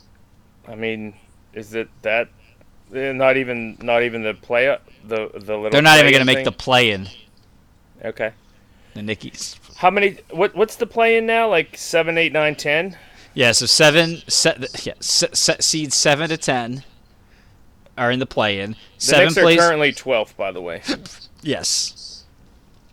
Seven plays eight. The winner gets seven, and then the loser plays the winner of nine, ten, and the winner gets eight. Okay, you all right there? Ugh, this this beer's getting me giving me the hiccups. So, uh, yeah, that's my. Those are my couple bold, bold takes here. Uh, I'm and the big the one team I have circled that I'm really looking forward to is to see if Jamal Murray comes back with the Nuggets because I think that the way the West is shaping up, if they can get Murray back, I might actually like Tory's pick of them going to the finals. Uh, really? I, yeah, I, I do. I just everybody's kind of getting nicked up. Like Draymond's got a herniated disc, which I mean, dude, that's been hurt. I know, I know, I don't have like round the clock treatment, but I mean, that's just incredibly painful, and they're awful defensively without him. So that's an issue. Paul just broke his hand, like broke his thumb. Like that's a problem for Phoenix. You know, Memphis. I just think they're too young. Utah's absolute garbage. Dallas is actually sneaky good now. Uh, kudos to Jay Kidd because I thought that was going to be a complete dumpster fire. Yeah, right. Offensively, they're clicking like it's Luka and the Kirkland brand guys, but if those guys are just making shots, like they're going to be tough to beat. And defensively, they're actually playing really well this year. Um, I mean, Minnesota. I, I, I know D'Angelo Russell's fucking money, but I don't really trust them. And the Clippers, I if Kawhi, unless Kawhi and Paul George come back, like what's gonna happen? So yeah, like I think if Murray can come back in like March and get some get some run in, I kind of like him and Jokic to maybe actually come out of the West. That's yeah, that'd be that'd be fun. If they can get Murray back, like I, that's the key. Like they have to. Without him, I, I don't think it's possible. But if, if he can come back Yeah. and, and give him something, uh, I think they're a dark horse. But yeah, watch watch the Lakers just get like perfect luck uh, coming into this thing and, and start making some noise. Maybe there's a guy out there that's a number one center for like five years that's averaging like 15 and 13 and won three three defensive player of the year awards. Could. Oh oh wait, that's Rudy Gobert. Oh, that's right. Yeah, good call. good call. Only he's only he hasn't been the best player at his position, so he's been the third best player at his position. That's true. He just keeps winning defensive player of the year awards because of the Flarva. yeah, exactly. So yeah, bullshit. Now we're Curva, both, Curva, Now, Cur, Cur, Curva's the new one. The uh, Curva. now we're both triggered. the Curva. All right. Now now that'd be interesting to see. What Now it's time for everyone's favorite part of the podcast. favorite minute. All right. Um. No. no uh, I Yeah, like. do I- your thing, bro. We, we again we had to go a little we had to go a little short last week, so I, I deprived you. You take your time. You- No, no, the floor I'm- is yours. No, the floor is yours. um. I would just wanted to round out the note. I'm on not your- even gonna on- time you. on your on your Denver stuff. That was good. I like that. Thank you, thank you. I'd be I'd be it'd be hilarious if Tori would get get the pick right just by pure luck this year, but How would that be pure luck? because he was counting on uh, his his uh, his boyfriend MPJ Jr. being Oh, I gotcha, this yeah. year. So That's true. he'll be he'll be watching from home like he'll be doing the rest of his career. All right. Um. One minute. If if Drew's not going to time me, Casey, then then you're up. I'll time it. I, All right. I, I may jump in here. I know this may be. Let me get breaking through the Yeah, minute. do it. Just go. Go Pi- do, pile dude. on at the end of the minute. Give me the Dude, we got we got we dude. We paid Okay. we paid Casey for the whole night. Just use it. Use him. All right, here's my minute. Three, two, one. Daytona 500. What a spectacle! Classic restrictor plate racing. Everyone pissed at Keselowski for the bumping, but that didn't stop the new driver of the number two, rookie Austin Cindric, wins it in overtime for Team Penske, paying 30 to one. This week, we're at Fontana, California, right outside of LA, the Auto Club Speedway. It's a two mile, the big D shaped track, Drew. Low banking. This is the one where they go so low on the track, five or six lanes uh, down the straightaway. It's awesome to watch. They didn't race here last year due to COVID. Alex Bowman dominated and won the race in 2020. This week, our picks are Larson at plus 325, Kyle Busch at plus 650, Blaney at plus 1,000, Keselowski plus 2,500. So far, we're minus four units on the year. Woo! With you 15 even- seconds to spare. Jeez. Um, yeah, we're minus four units. But what? Go ahead, Case. Let me have it. Give me the Keselowski hate. So let me let me just preface this. I I have not really watched much. Like I'll tune in and watch the 500 because it's you know the spectacle that that it is. You know, and it's it's like anything else. Like casual fans like watch the Super Bowl because it's the biggest you know Right. event or whatever. So I had seen earlier in the day the guy that I used to when I did watch NASCAR back in high school, like so, you know, 90s, you know, early 2000s or whatever, Jeff Burton was my guy, like the, The number mayor. 99. Yeah, number 99, the Exide, you know, batteries car and everything. So he was he was my dude, and I saw him on Twitter saying like he was a proud dad. And I'm like, well, that's weird. Like, what's what's going on? And then I had an immediate like, I am fucking old, because his son was like making his first start in the 500, and I'm like, dear lord, like where the hell did like the last you know 20 years or something go? And so I turned in, and it was maybe like I don't know, like in the mid 50s in the laps or something. And I see, I'm like, oh, let me just see like where where Burton's kid is, and he's freaking leading the race. like, so I'm like, all right, well now I'm interested. Like, you know, go, you know, go kid. You know, that's kind of cool. And the race isn't even on for like five minutes, and I can see Keselowski's like completely up his ass the entire way around the track, Mm-hmm. which okay, you know, bump drafting, I get it, that's fine. And then he just decides, you know, with two laps to go in the first stage, that he's just going to take him out, and he just sends him sends him flying, takes out like six other cars with him, and and the announcers are just sitting there like, oh, oh, whatever, like. It, like I'm looking on Twitter watching it and like the the complete like Jekyll and Hyde of the commentary that was just like whether they were ignoring it because he just does this all the time. And he's just like an asshole driver and just decides eh, i can't get around this kid on my own so i'm just going to take him out and then everybody online you know going after him saying he's dirty and, and all this other stuff and then it brought back that whole feud he had last year with what's his face and Logano. yeah, you know, where I had to reach out to you and be like, "What the like? What the hell is going on with this? Like, why is NASCAR So like?" what I didn't tell you, Casey, is even even a couple years ago, um, Keselowski, he was you know he played Mr. Nice Guy on the track, and um, he would kind of let up, and he he's never he's won a bunch of restrictor plate races, both at Daytona and Talladega, but he's never won the 500. And so like he got wrecked out yet again in the 500 and he and he just flat out said like I don't care anymore. I am not holding up. I am not breaking for other people. I will run them over just because I am tired of being the one getting wrecked. I, I will be doing the wrecking from now on. Like if, if push comes to shove. So he flat out said that. I think he may have gotten fined at the time. It was like two. Or, it was like maybe three years ago or something. Worth it. And so, So so he went like classic heel turn then. Yeah, yeah. And so people, and it, it may have been the same season where he got in fights with like three different drivers.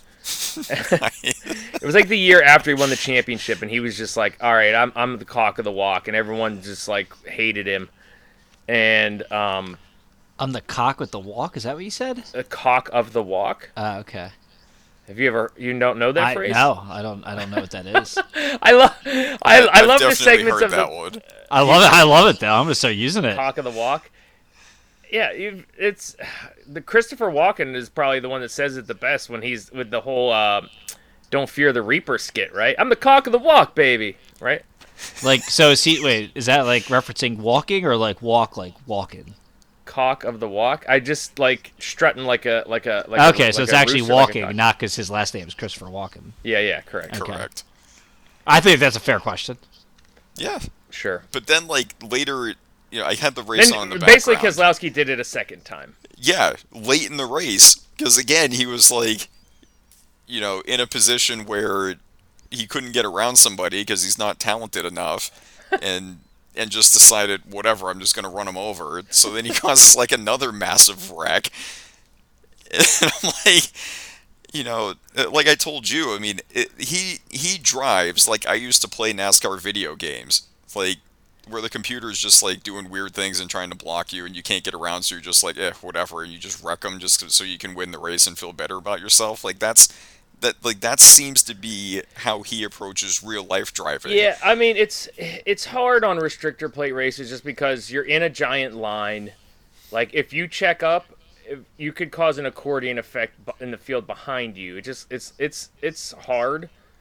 Um, and especially with with the new car, like they were there was a lot of figuring things out. Like somebody's will split in half. Like it was yeah, it was there was a lot of a lot of shenanigans going on out there. of, like, Every new- time you say new car restrictor stuff. plate, I just keep thinking of Frank the Tank in his driveway, the Red Dragon.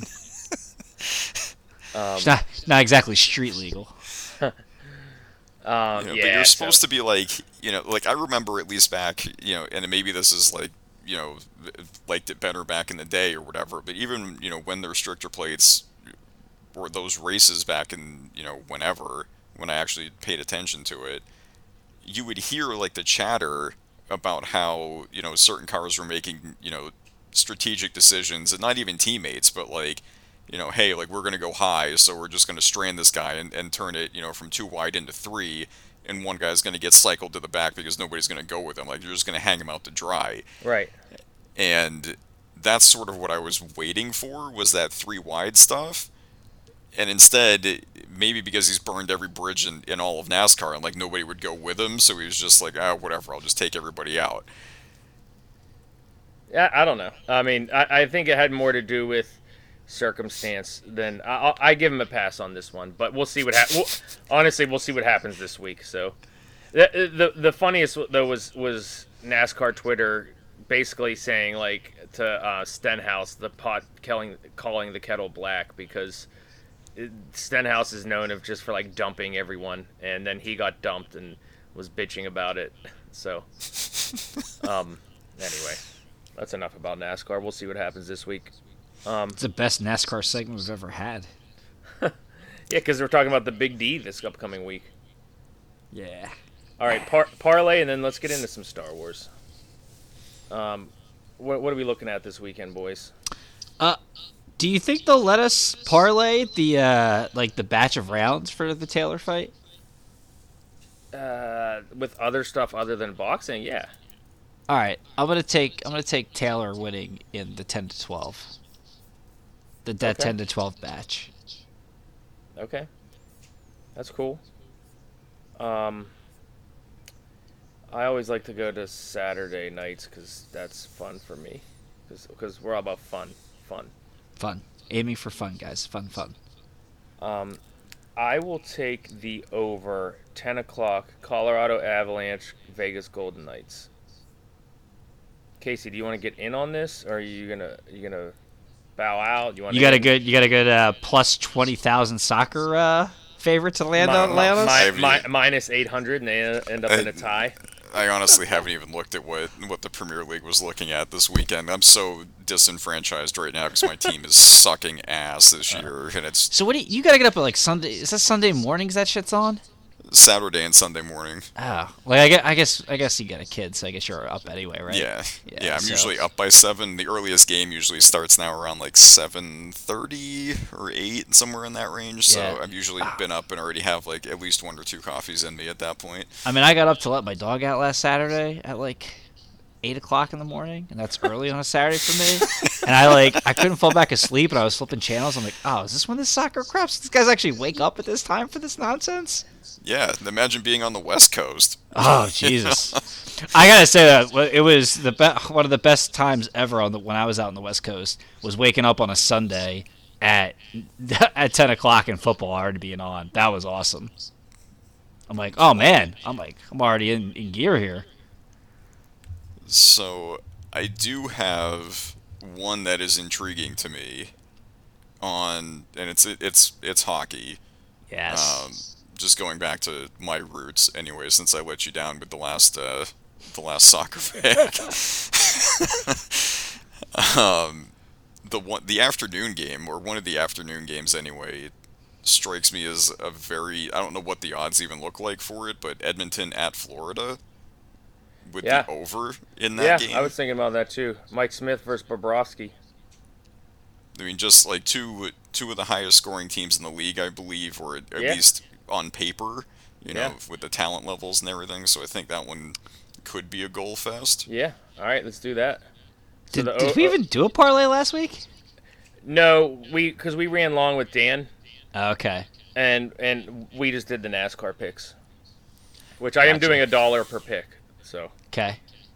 um, and then uh, yeah, so the parlay this week, uh, which we lost in tragic fashion the previous week, um, is the over in the Oilers game, the over in the um, Colorado Avalanche game, and then Josh Taylor in rounds uh, what ten through 10 12. 12. Yeah. Yeah, got it. All right, there it is. Uh, never, we've never, I don't think we've done that before, so it'll be fun. yeah, yeah, it's good. On that note, Fun, fun. We're aiming for fun.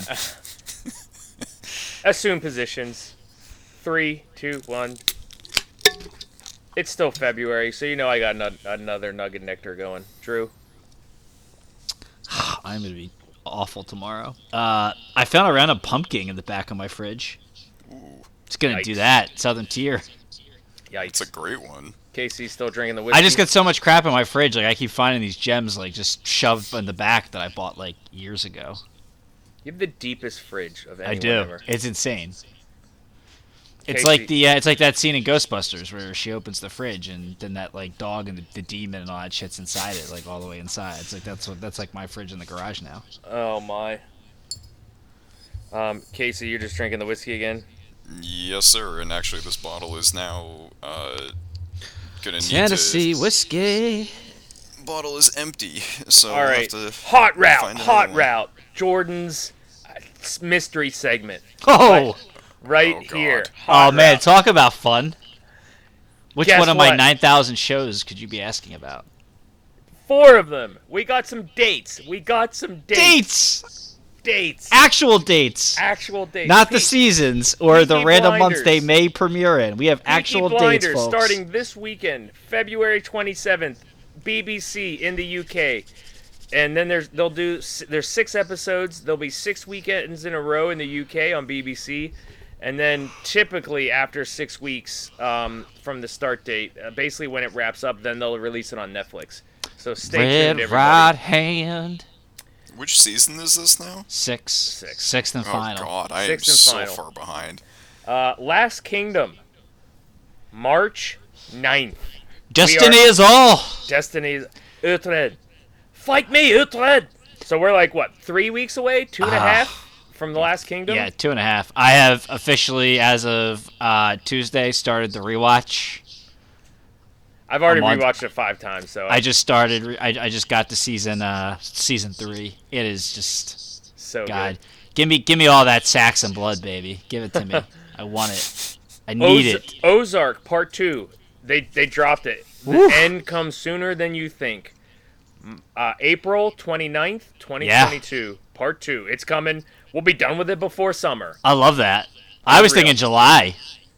I told Drew we're gonna be we're gonna be show fatigued by summer, and he said that's not a thing. Yeah. I need just give me as many screens as you can give me. And then finally, Obi Wan Kenobi. Yeah. Perfect segue. This this is starting May twenty fifth, twenty twenty Trust the Force, Luke. Use You the know that- use the Force, Luke. You, I think you were the one that sent me anyway, like the the thing about the significance of that date. Yeah, uh, yeah. That was the day that uh, what a New Hope came out, right? Yeah. Well, And we Ca- were Ca- introduced Casey to- tried to, uh, you know, flip his uh, his Star Wars, uh, you know what, around. It was like, ah, how do you how do you not release it on May the fourth? That's a missed opportunity. And so Jo came out and, and just laid some knowledge on us.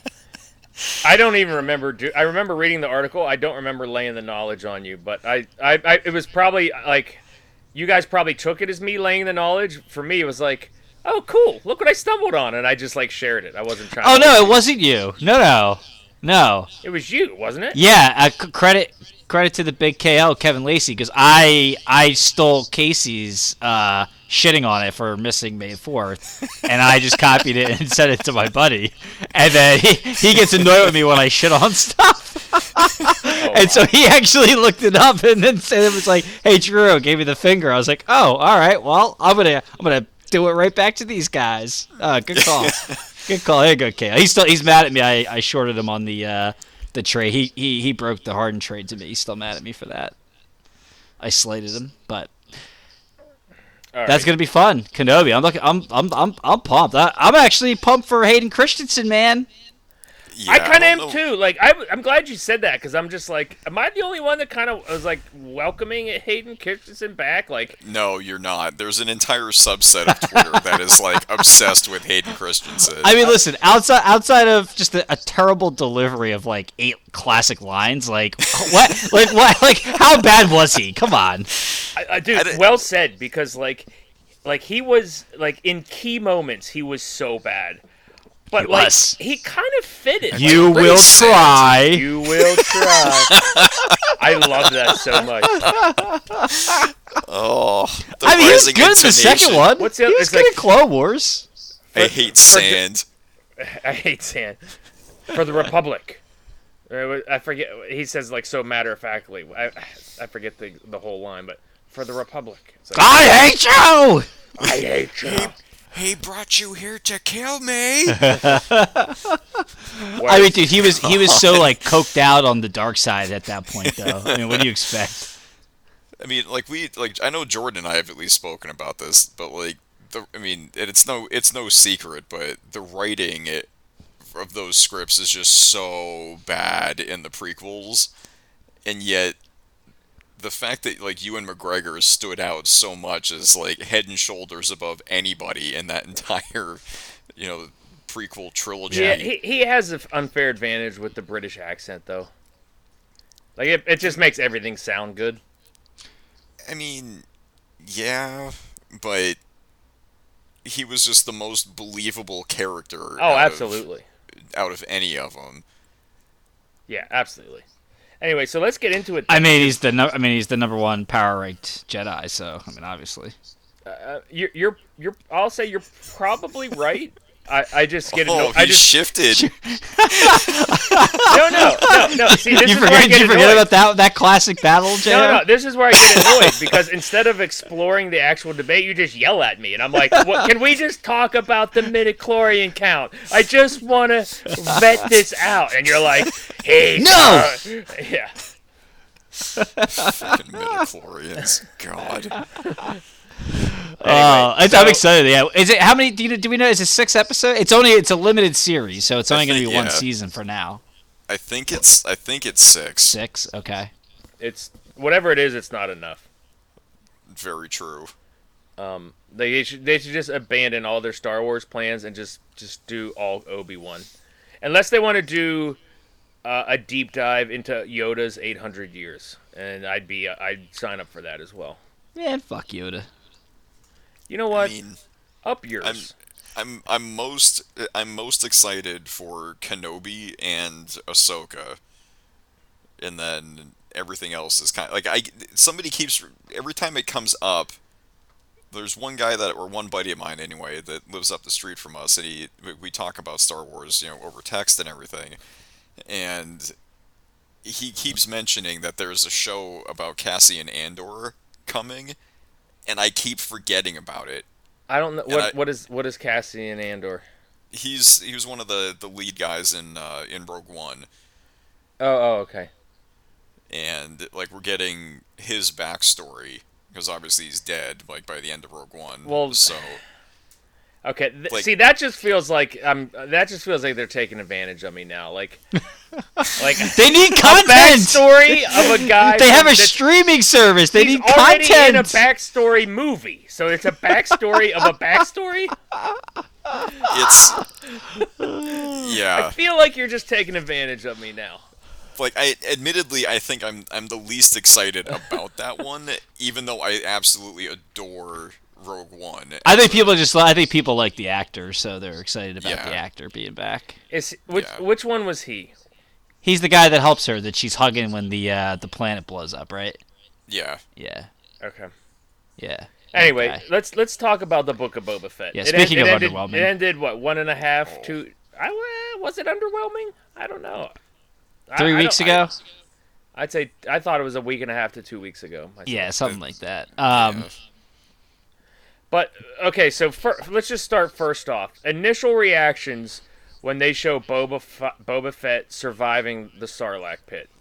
Casey, what'd you think of that uh, first sequence?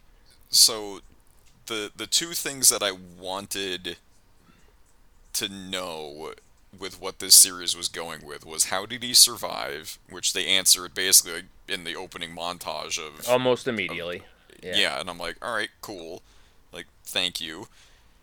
And then the other one was like, how did the Jawas get his armor? And they answered that Which when did we see the Jawas get his armor? when wasn't that the it- first episode too?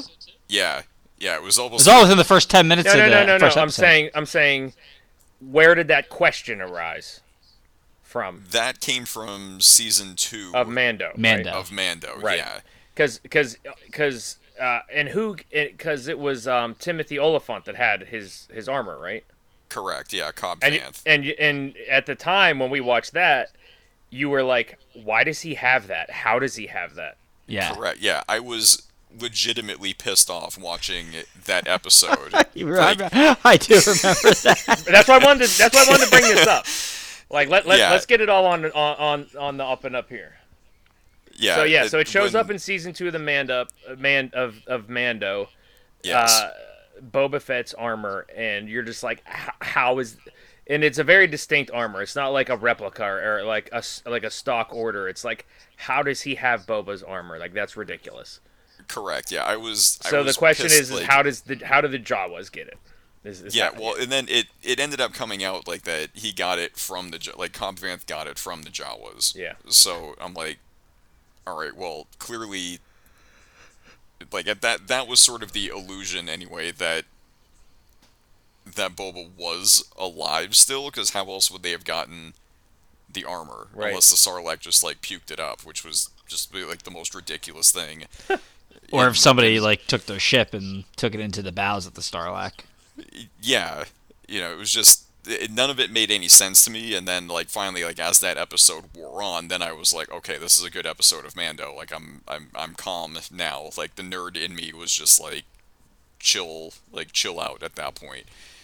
And so it, so the first episode of book of boba fett like answered that question. You know he gets out like he basically like claws his way out. And then because he's so you know, exhausted, dehydrated, whatever, like passes out in the sand, and the Jawas find him and strip him of his armor, and then he's just sort of like left there, and then the Tuskens find him, and you know, sort of capture him, enslave him, whatever you want to call it. Um, so yeah, like it answered the like the two main questions I had. It answered, and then I was like, okay, now where are we going with this? So wasn't expecting anything in terms of the uh, like the relationship that he built with the Tuskens, and I thought that was neat. You know that he kind of you know because he's always been this like uh, you know uh, perceived to be because we don't know a, a lot about him. He didn't have a ton of screen time. You know, in the movies, in the animated series, you only really see like Kid Boba, like after you know Jango had his head taken right. off Yeah. so it's sort of you're sort of like been left to kind of fill in the blanks a little bit about who this you know badass bounty hunter is You just kind of see him as like a stoic, like almost like monolithic kind of figure.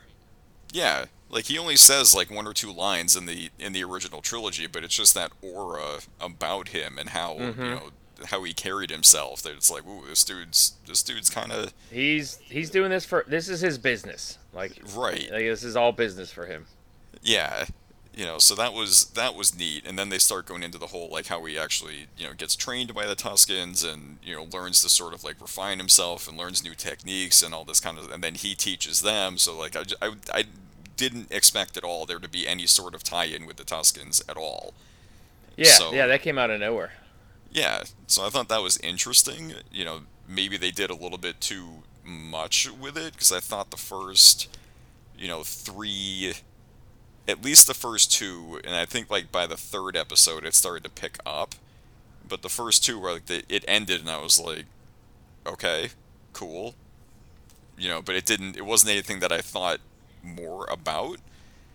It was just kind of like it was like a 30 minute documentary about something you know and i just went to bed and everything was fine i woke up the next morning going okay cool that was it's fun to have a show about boba Yeah, around nothing, nothing that got your lightsaber up and up and moving in the morning. Yeah, yeah, exactly. You know, and then you know it finally, you know, starts to pick. And the thing that I like, I remember it because we were sitting down here in the in the basement watching it, and my wife didn't pick up on it. Nobody really like. I talked to you guys. You guys didn't hear it initially, but at the end of I think it was like episode four. I think we determined where you know they're preparing for war and Fennec, you know, looks at him and says, you know, he's like, "Oh, we're gonna need, you know, we're gonna need fighters," you know, and she says something like, "Oh, well, you just have to know where to look," and then Mando's music plays. Right. No, I picked like- up on it. I just never thought they would turn it into Mando, Book of Mando two and a half, basically. I, I because when they played the music, it was just like, I was like, oh, okay, yeah, yeah, like Mando, like there. But I, I didn't think it would just become a show about Mando in the second half of the show. Yeah, no, and it Season and it two, defi- two point five. Yeah. Yeah, and but I think it worked. I mean, other than them billing it as like Book of Boba Fett. Right, that's the part that was strange. Is like they, it was billed as Book of Boba Fett, and then halfway through the season, they just picked up the the story that they left off in Mando. Yeah, That I mean, they're definitely the name like, of the they- show made it feel awkward, but but the story itself actually flowed. Yeah, I mean, they needed to do something to pick up and do some of the backstory, and and because I don't know where it, it seems like, at least based on what happened with the dark saber, with you know his his coven of you know the the armorer, and then you know Fat Mando, that. Like he's gonna have to. I think that's what I because should go for for Halloween, Fat Mando. I'm, I'm halfway there. You know, so I think they kind of maybe Got the haircut set for the, it too now. Oh god. My- I'm Oh crying. man. I'm crying worse than Dwight Howard arguments. Oh, oh, zing! Got me. Um, Got fun. We're going for fun. Um, yeah, but as like the point you're getting to, Casey, is like through four episodes, it was interesting, but like unless you were, I I have a high tolerance for slow plots, but like a lot of people were like, okay, this is this is getting slow. The part where I was slowing down was like.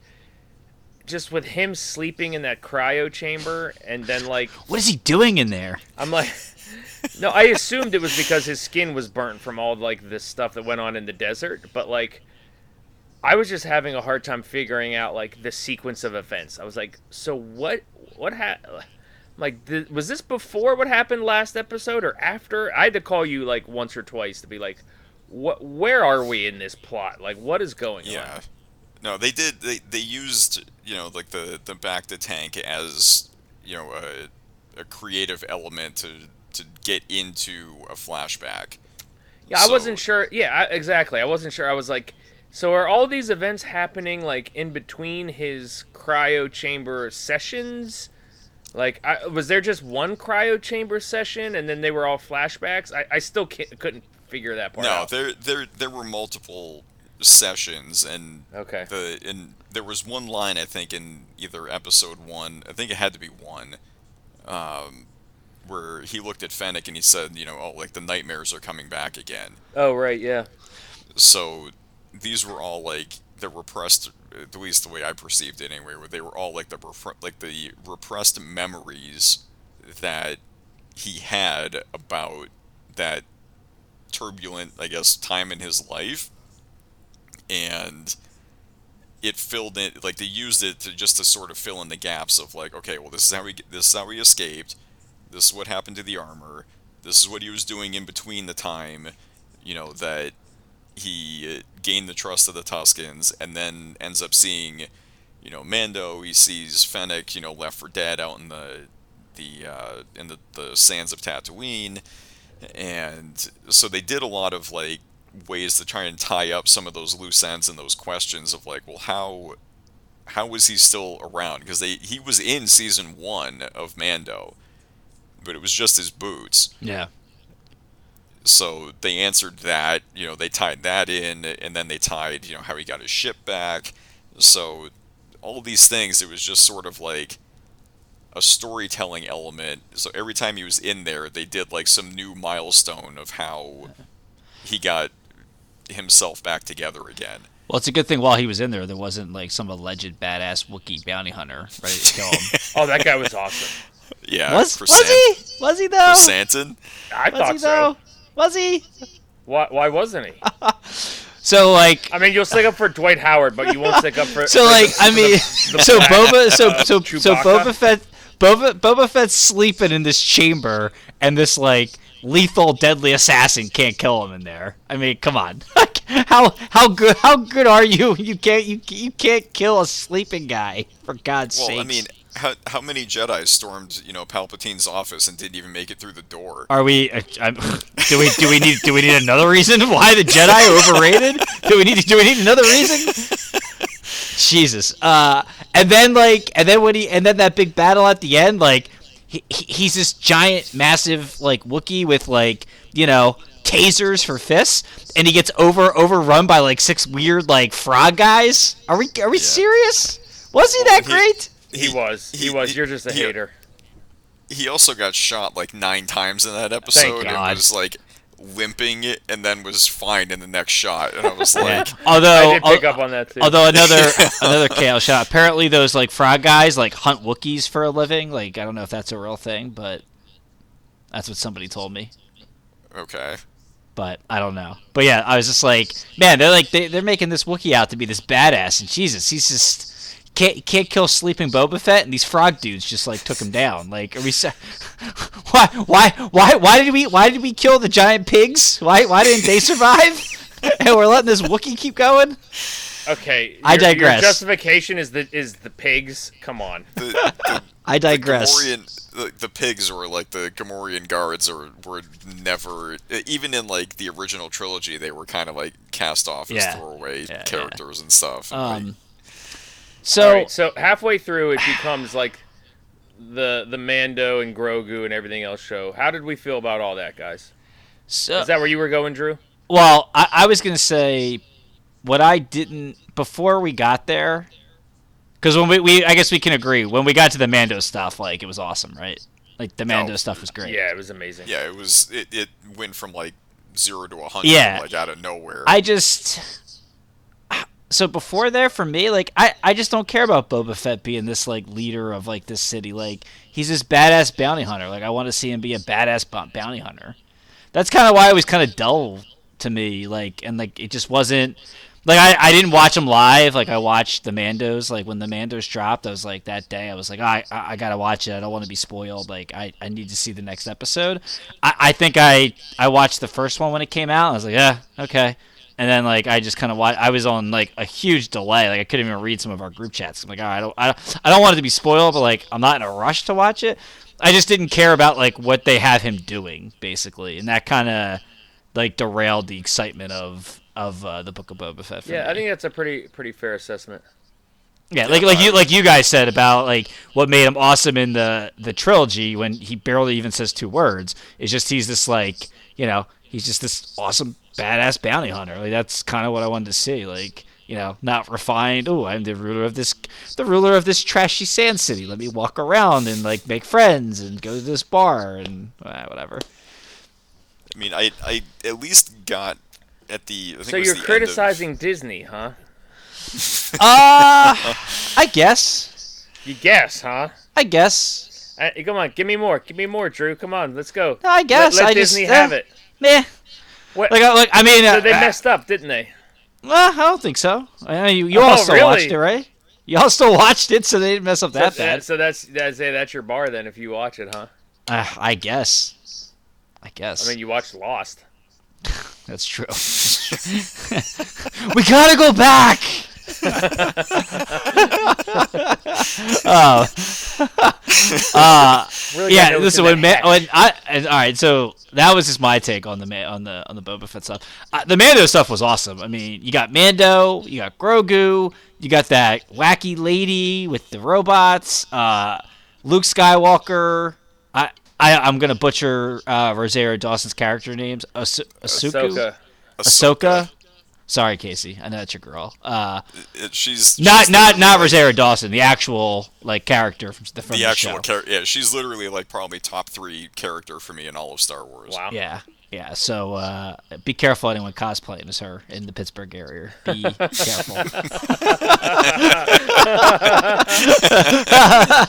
um, that stuff was great. Like that stuff was just great. Like the whole there the fir- very first scene with Mando where you know he's uh you know struggling with the dark saber but he's killing all those guys was really cool and um it was all really interesting. They had some good comedy in there with him having to check all his stuff as he got on the plane because he didn't have uh, have his ship. That was really that was clever, and uh, yeah, like the whole thing with Grogu was cool too. Uh, you know, Luke uh, Luke Skywalker obviously being overrated as he is at times.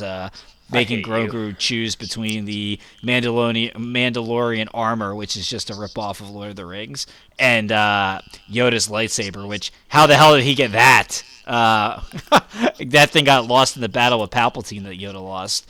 Uh, which you know only Siths. We we passed a funny meme around. Uh, So there was a lot of good me- memes about that. Yeah. Yeah, uh, hey Yeah. Luke, only only Sith speak in absolutes, pal. Uh, It, Making So- him, so I thought that making stuff him was choose great. one or the other is an absolute. yeah. Like that that other one that I, I think I sent was it this weekend I sent it to you guys with the you know like you want me to choose between you know an item who is like from a guy who's a father figure of mine and some old dude Yeah. or whatever to you know that the, the the the Jedi that all they've done is like cause me pain or something like that Yeah, yeah, that I didn't even know. yeah, like real real tough choice here Yeah. Oh, so good. Who did you? uh What did you? Did you guys? Did you guys think he was going to choose the the Mandalorian armor? Yeah, yeah. I mean, I thought he was going to go lightsaber, man. not I- not I not what I would have chose, but I mean, for purposes of the plot, I thought it was pretty obvious. Well, I he fi- I gonna- figured it would have just given Disney another excuse for Grogu's own spinoff. Well, so I think I, I may have even said it on on on this show is at the end of season two of Mando, we were left with you know that that decision, right? So he's he's going off with Luke, and then based on the timeline and based on everything that we knew about which Jedi were still around, it was basically Luke and you know nobody. you know? Yeah. So the the the thing that like I joked about, which is like half joked about anyway, was that one of two things was going to happen with Grogu, and it was Luke casts him out because he can't train him or whatever, or emo Kylo Ren Yep. like kills him Oh, when he Slaughtering the kills like, younglings. yeah. Right, when he, like he basically like emulates, you know, his his grandfather and and butchers a bunch of younglings, and Grogu happens to be one of them.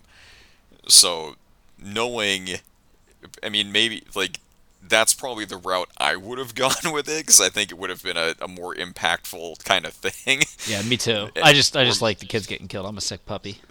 like, yeah, maybe I'm just a, like you know an asshole or something, but like, Yeah, I was I, I was thinking he would end up in the temple and get slaughtered as well, but that. Well, I mean, You know, maybe it's What what are, what are the but- what are the odds he would survive two temple attacks? right, yeah, That was It's a that, that was his flashback, right? That was the that was the Yes. Revenge of the Sith uh, temple attack, right? correct, Okay, yeah. They alright. still didn't show how we actually got out, Yeah. which I kind of want to know. I assume they're saving that for season three, four, or five of Mando. Could be, yeah. They want to play all their cards and everything, Yeah, but it was keep like series, just as keep pumping out that that material, that content. like they they've been between the animated shows and I guess the animated shows really like they've been showing what I like about it anyway is that once Order 66 gets or gets executed anyway or enacted, they've done a cool job of showing it from different perspectives than what you saw in the movie. So like in the animated series, Ahsoka is with like Captain Rex and a bunch of like the clones that she was kind of like used to being like a commander of. And then you see it and hear it, you know, like commit or like execute Order 66, and then you see it now from a different perspective. Like, okay, she's been turned on. You know, even though she's not a Jedi anymore, but they still turn on her. So she then tries to like work as much as she can to to get Rex to break out of it, and eventually they surgically remove his inhibitor chip, and and he comes back to normal. But in Bad Batch, they did the same thing. You know, where they it gets executed, and then with that crew of the Bad Batch anyway, like their inhibitor chips didn't activate, so they're seeing you know their sort of brethren turn on the Jedi, and they're like, "What the hell is happening?" So they've done a lot of cool stuff to show it happening in different ways, and then to do it, they did the same thing even in in this episode, like you said, when they when it gets enacted. You know, now they're coming after Grogu. So they've put Grogu into that same Right. environment. So it's just another angle that you're not necessarily thinking about as this whole thing is going on. But and it's across the galaxy. I mean, it's literally across the galaxy, so they can do this as many times as they want. But it's still interesting. Just to Disney me. hitting home runs over there. Yeah, you know. So that's it, it. Was that was neat, but like I just still wanted to see like how he actually got out. Yeah, and I, like I said, I imagine they're gonna that they're they're saving that for more uh, for more of the Mando. But yeah, I, I thought they I I don't think I, I thought I thought they've st- they're still doing a pretty good job of not overusing Luke with like the CGI stuff. Like I thought he was in there just enough. Um, like they didn't have him come back with Grogu uh, and have him help in the battle. Like you know they had him there on. Uh, on whatever planet he he was there with with Grogu and starting to build the temple, and then that was it. Yeah, I admittedly I was kind of expecting Luke to show up in that, but I couldn't ever get my head fully wrapped around how that would work. You know, like I knew like the connection between him and Mando, but would there be a connection between him and Boba after he basically thought he killed Boba? Right? You know, Oh, in good the point. original trilogy. They never even like ran into each other, huh? No. No. Mando ran into both of them. but They didn't run into each other. And nobody mentioned to Luke that they that, that Boba was still around, did they? No. I didn't even put two and two together. That's hilarious. Like, So, ah, like all right, that- thanks, Dad. I'm gonna I'm gonna go. I'm gonna Hey, go. that uh that bounty hunt that like uh, ruthless bounty hunter you killed, yeah, he's still alive. You might want to just you know watch your six. Thanks, thanks, thanks, thanks, Teach. I'm gonna go hang out with. Uh, I'm gonna go help Boba save this town. Bo- Bo- Boba who? Uh, Fett? the the guy I killed like ten years ago? Like really? That nah, that's gotta be a different guy. It's like, eh, does he look like this? Pulls up a picture on his iPhone. Boba Fett? Ah, I was never a big Star Trek fan. Um, all right, now the the what the analysis I really want to hear, Casey. Alien cowboy guy. Cad Cad Bane. Basically, Paul. Did you, have you guys, either you guys seen the the movie Paul? N- no. no. Ah, where Seth Rogen does the voice of the alien. He basically looked like that. but go ahead. My dad. cool. My cool. All my dad called me like after because my dad's been watching it and you know he's he's been pretty into into it but doesn't he he refuses to watch the animated series because he just won't watch cartoons and I'm like I get it but they're they're really good like the stories in there are like really good yeah, it's not. You're not watching Bugs Bunny and the Animaniacs. no no you're not and the same guy Hey, I'd like watch again the Animaniacs. you know it's it's Dave Filoni you know it, he's the one that did the animated series so he's You mean your, your it- dentist brother? uh my daughter's doctor's brother I got it. Yeah, there it is. Yeah, which is awesome. Even though I haven't met her yet, every time we, every Wait, time wait, I, wait, wait, wait, wait, wait, wait. Yeah. What is going on? yeah, The pedi- my Nora, My da- his daughter's pediatrician, is related to Filoni. yes, And who and who is Filoni? Filoni's one of the executive he's, producers. He's, uh, he's what's his uh, Favreau's right hand man. He helps him write all the plots. So, so they like basically, run, they we've run been- the show together. Those So two we've guys. been doing this podcast for a year and a half. we we we have we we're, we have a we have a relation to a Super Bowl champion, and now we potentially have a relation to Jon Favreau's best friend who works on Star Wars. And none of these people are wearing Two Beers podcast hats or on the podcast. What are we doing here, people? I live I live under a rock and We're- have no friends, so you can't expect fun. these things from me. My We're- God. we're having fun. so much fun. I digress. Um, go ahead, that's what we're Casey. Talk Yeah, about. Bane, the Bane guy. Yeah, so Cad Bane is, in a word, awesome. Awesome. He's he shows up in the animated series, mostly in I think mostly in Clone Wars. He may have a couple of cameos in Rebels, I think. Um, but he, you know, the short version is that after Jango loses his head, Boba is still a kid at that point in the movies. Kid Boba decides he's gonna take up, you know, the his Family father's business. yeah, and become like a bounty hunter himself. And essentially, Cad Bane like sort of takes him under his wing and teaches him everything he knows. Gotcha. So Really? So Cad Bane's like his mentor, like Boba's mentor. Kind of. I mean, he ends up like Boba ends up like with his own crew and leading his own crew and everything, but he did learn a lot of things and had a couple of run-ins with Cad Bane. I was gonna say, is it true that Cad Bane's responsible for the dent in his helmet? It is. So there is an unused animated scene from I think it was Clone Wars, and where they have that gunslinger. It's basically like the exact same thing we saw in the finale, where Boba's like, "I'm gonna take him out," and Cad Bane's like, "You can try, but." You know, I'm still like the quickest draw out of anybody in the galaxy, and he is and they do their thing. Like they stand there, they quick draw, their shots are fired. You know, both of them are are felled basically. Boba's down on the ground, and in the whole animated, like it's it's on YouTube. Like if you look it up, like unused, like you know Boba, unused. I think it's like unused scene, like Boba Fett versus Cad Bane, and in the whole lead up, Boba's helmet is undented and then after the shots are fired, the camera kind of pans to Boba's helmet that was knocked off like from the blast. And then there's this dent in the helmet, and the dent is smoking. Mm. And it was taken from like one of those like D, I don't know, it's like D twenty or something, wherever their like their big convention is every year. And like the crowd like loses their shit like immediately Huh. because it's like everybody recognizes the dent in the helmet and nobody knows where the dent came from and this is the supposed like what caused the dent it never got aired because the show got canceled and then it was brought back for i think like within the last couple of years it was brought back onto disney plus to kind of like tie up some loose ends but they didn't use that so it's like it's assumed that Cad Bane is the It's one that's responsible. It's not technically canon, although it was meant to be canon. Correct. Yeah. It was just it was it was written for the show. It was animated. It was rough animated. It didn't go through like the whole like Gotcha. the whole production value. So like the quality of the video is kind of iffy.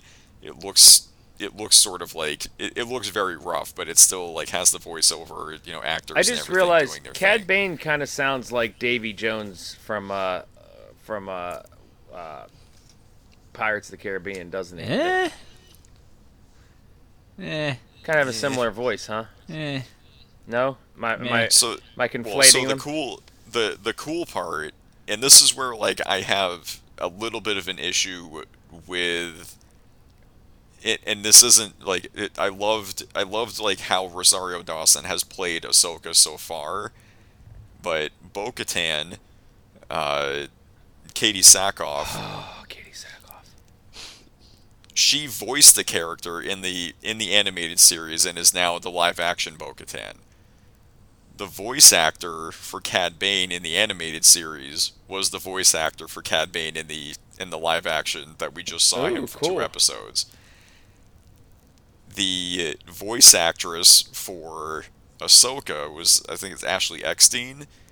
She was obviously not because Rosario Dawson's Right. playing playing Ahsoka, but I'm like where's the continuity here? If like that's like if you're gonna have Katee Sackhoff play her, and you're gonna have this other guy, and I can't remember his name off the top of my head, but like play Cad Bane, and then voice Corey Cad is it uh, Corey Weinberg, better known as Corey Burton? sure. Thank you, Google. Yep. Um, um, you know, so I'm kind of like, well, why didn't you just let Ashley Eckstein literally play the character that she's voiced, that everybody knows, that that knows Ahsoka prior to to Mando? They just wanted to be in the Rosario Dawson business. I yeah, and that's again, it's not a slight on Rosario Dawson at all. She's like done the character very well, but I'm kind of like, you have Katie, and you have this other guy, you know, bringing these these animated characters to life, and she's an actress herself, so why why was the decision made to go with Rosario versus Ashley? I I don't know. Um, and it's fine. Like I I just want more Ahsoka content, and I'm getting it, so I'm not really like complaining. It's just like a a thing in my head. But yeah, so uh, they have that. He shows up, you know, in Freetown, and like and my wife will like can attest to this. Like i was sitting here watching it and i'm like wait a minute. They show that little like mirage kind of like very blurred out vision of a guy like walking into town. And all you can kind of see is the silhouette of the hat. And you started shaking. i did and i went wait a minute. That's a i was like wait the hat? I know that hat. Why is that hat? And then they went back to it and i went wait a minute, they can't be. That, that that's cad bane's hat. There's no way that can be cad bane. And then they flash back to it again. I'm like holy shit it is cad bane. And i literally sat here in the same seat i'm sitting in right now with my jaw open hands on my head watching that whole supposed like standoff between him and, and Cobb Vanth or Timothy or Timothy Olyphant. And I already knew what was going to happen just from watching the animated series. Like there was no way in hell that Cad Bane was going to get like outdrawn by anybody. Like 'cause that's his whole shtick. Like mm. that's his has been his whole thing forever. So I'm like, Cobb going to get shot here. This other you know deputy guy is going to die. So like the amount of suspense that they tried to build up was kind of funny to me. So it was just like I know what's going to happen here already. Yeah. And then it happened. And he just kind of like walks away. And then you know in the next episode, he and he and or in the finale anyway, he and Boba you know have their little their fight. And then that one line where he says, you know, like I'm going to teach you one last lesson. That's the whole, you know, homage to him kind of mentoring Boba and then Boba like whips out the gaffi stick and like beats the hell out of him and stabs him. But I don't think he's dead. Like What makes you the say that? re- the that little pack that he has on his chest, that's like attached to his sort of like I don't know if it's like his breathing apparatus, yeah. was still blinking. Oh. So I don't know, and it would not then surprise me because nobody's ever been like really dead in He's Star but a Wars. scratch. You know, if he, Plus, plus we need the Cad Bane spinoff now. it, I, I just he, he and Ahsoka. I mean, for God's sake, uh, Boba got swallowed by a sarlacc, and he's here. He is. So Right. Yeah. Exactly. You know.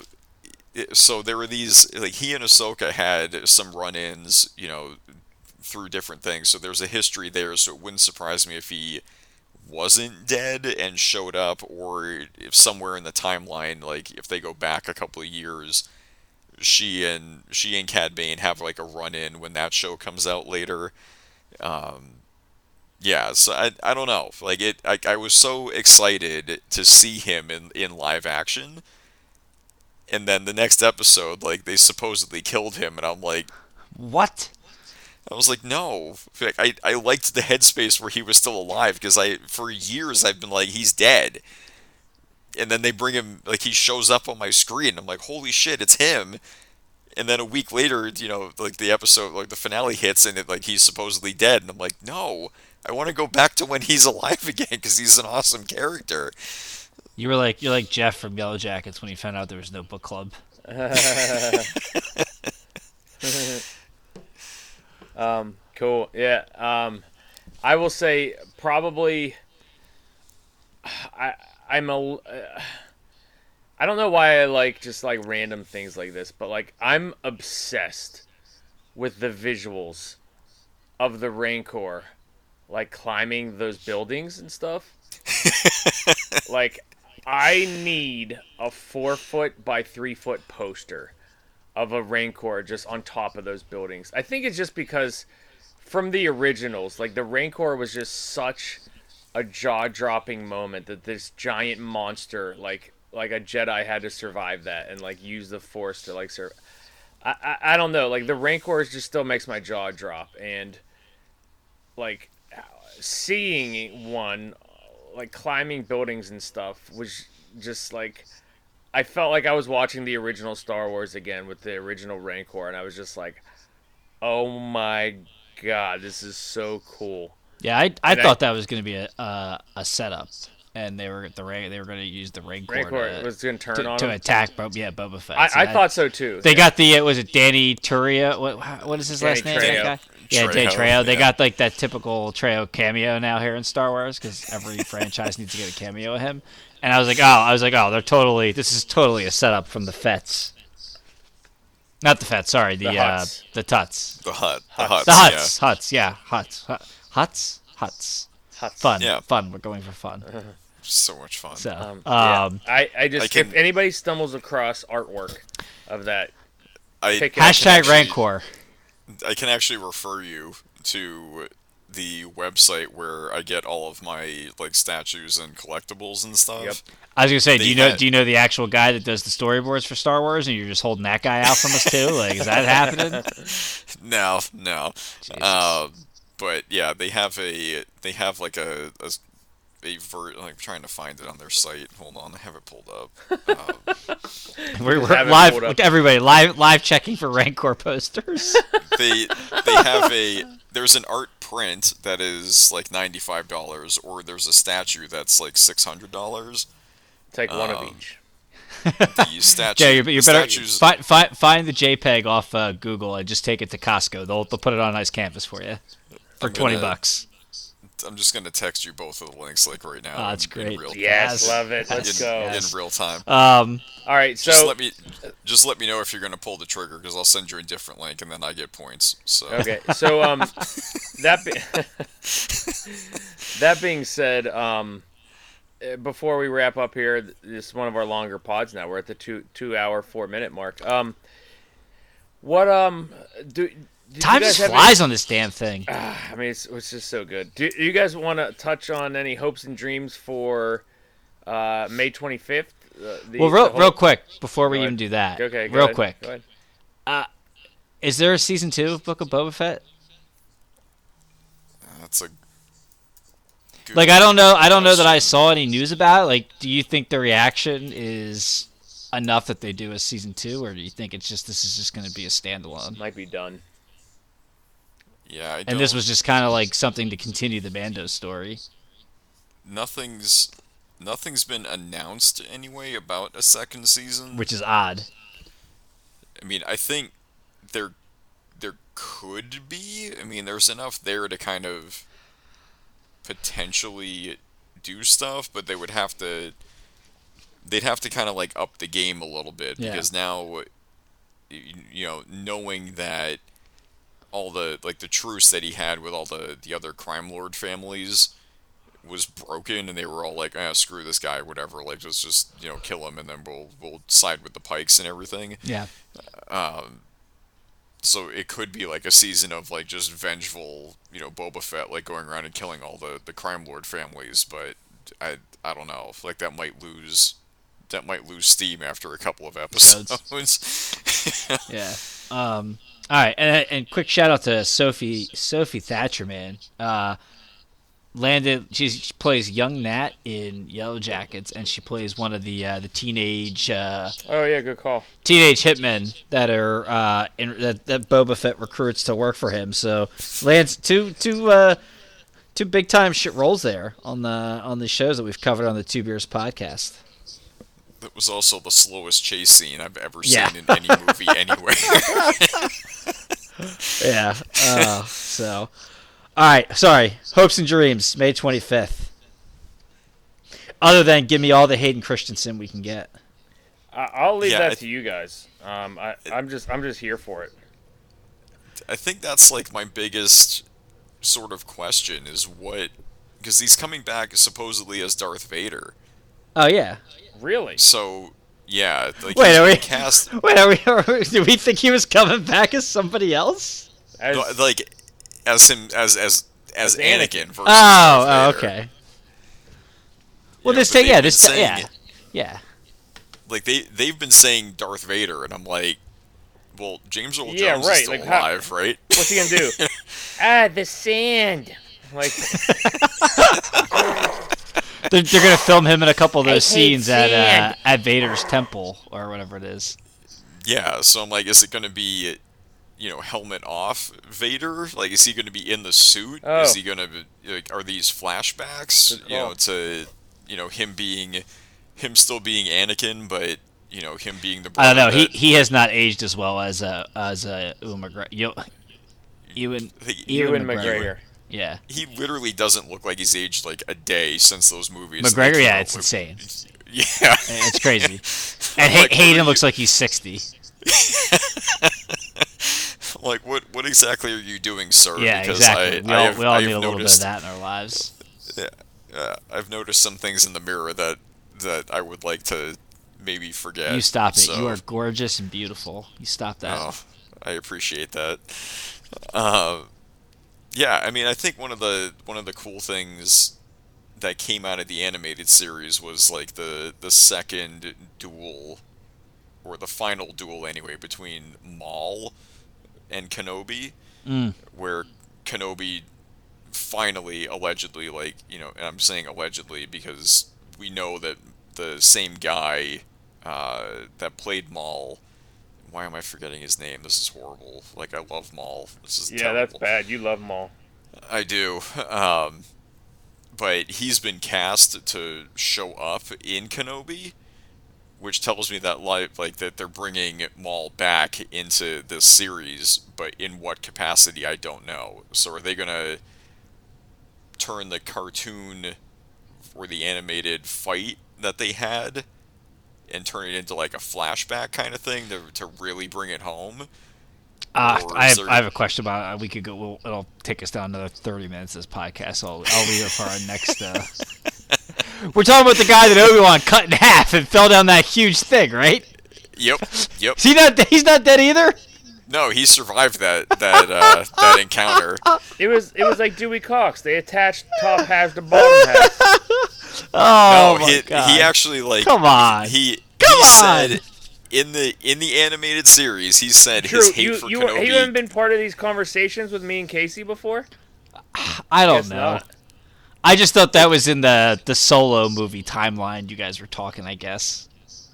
No, it w- well it would have been within that timeline because like Solo came after that battle that he had. Is that? Oh, uh, see, I didn't. I didn't know that. I I wouldn't. I didn't put that together. Yeah. Okay. So he he like he goes down the hole or whatever, and like the short version is basically like he survives. His hate for Kenobi keeps him alive, to the point where he he like he has like he- you don't need, you don't need half your body as long as you hate somebody enough. To get yeah his his Sorry. Go ahead. so his his lower half now is now mechanical or bionic. So he's he like his he doesn't have like real like flesh legs anymore. He has like robotic or bionic legs. Oh, I'm just picturing a Deadpool version of Maul where he's like growing back the legs and little baby feet now. oh, this is great. So yeah, so he ends up it's like he almost looks like like an octopus. Like he has like four or six legs or something, and then like he becomes like a, a hermit, and like he's like he's like legitimately crazy when he gets found, you know, by a Dathomir brother of his, like Savage Opress, and the, there's this whole thing. can't where he ends imagine why he became a hermit. Didn't did, didn't want to see. Yeah. wa- Didn't want to be seen with with eight mechanical legs, huh? Yeah, exactly. So amazing. eventually he ends up like back on like he ends up back on his home planet. You know, like there's this other group of people called like the Night Sisters who were like the the women of Dathomir. Drew knows all about the like, Night Sisters. I know. I See, that's why I said I wasn't even going to bring up this dark ball because we were going to go on for another thirty, and my deep dark se- my deep deep dark se- or deep dark secrets of the Night Sisters was going to come out. Yeah. so they they like keep him alive, like they make his legs better. He gets only two legs again. Now he's on like bi- like bionic two legs, and he's like bipedal again, and the whole thing. And then it's like he ends up taking over the dark saber, and so like that's where all of that kind of comes together again. And then he has one final battle with Kenobi. Kenobi kills him, and that's sort of like the end of of Maul.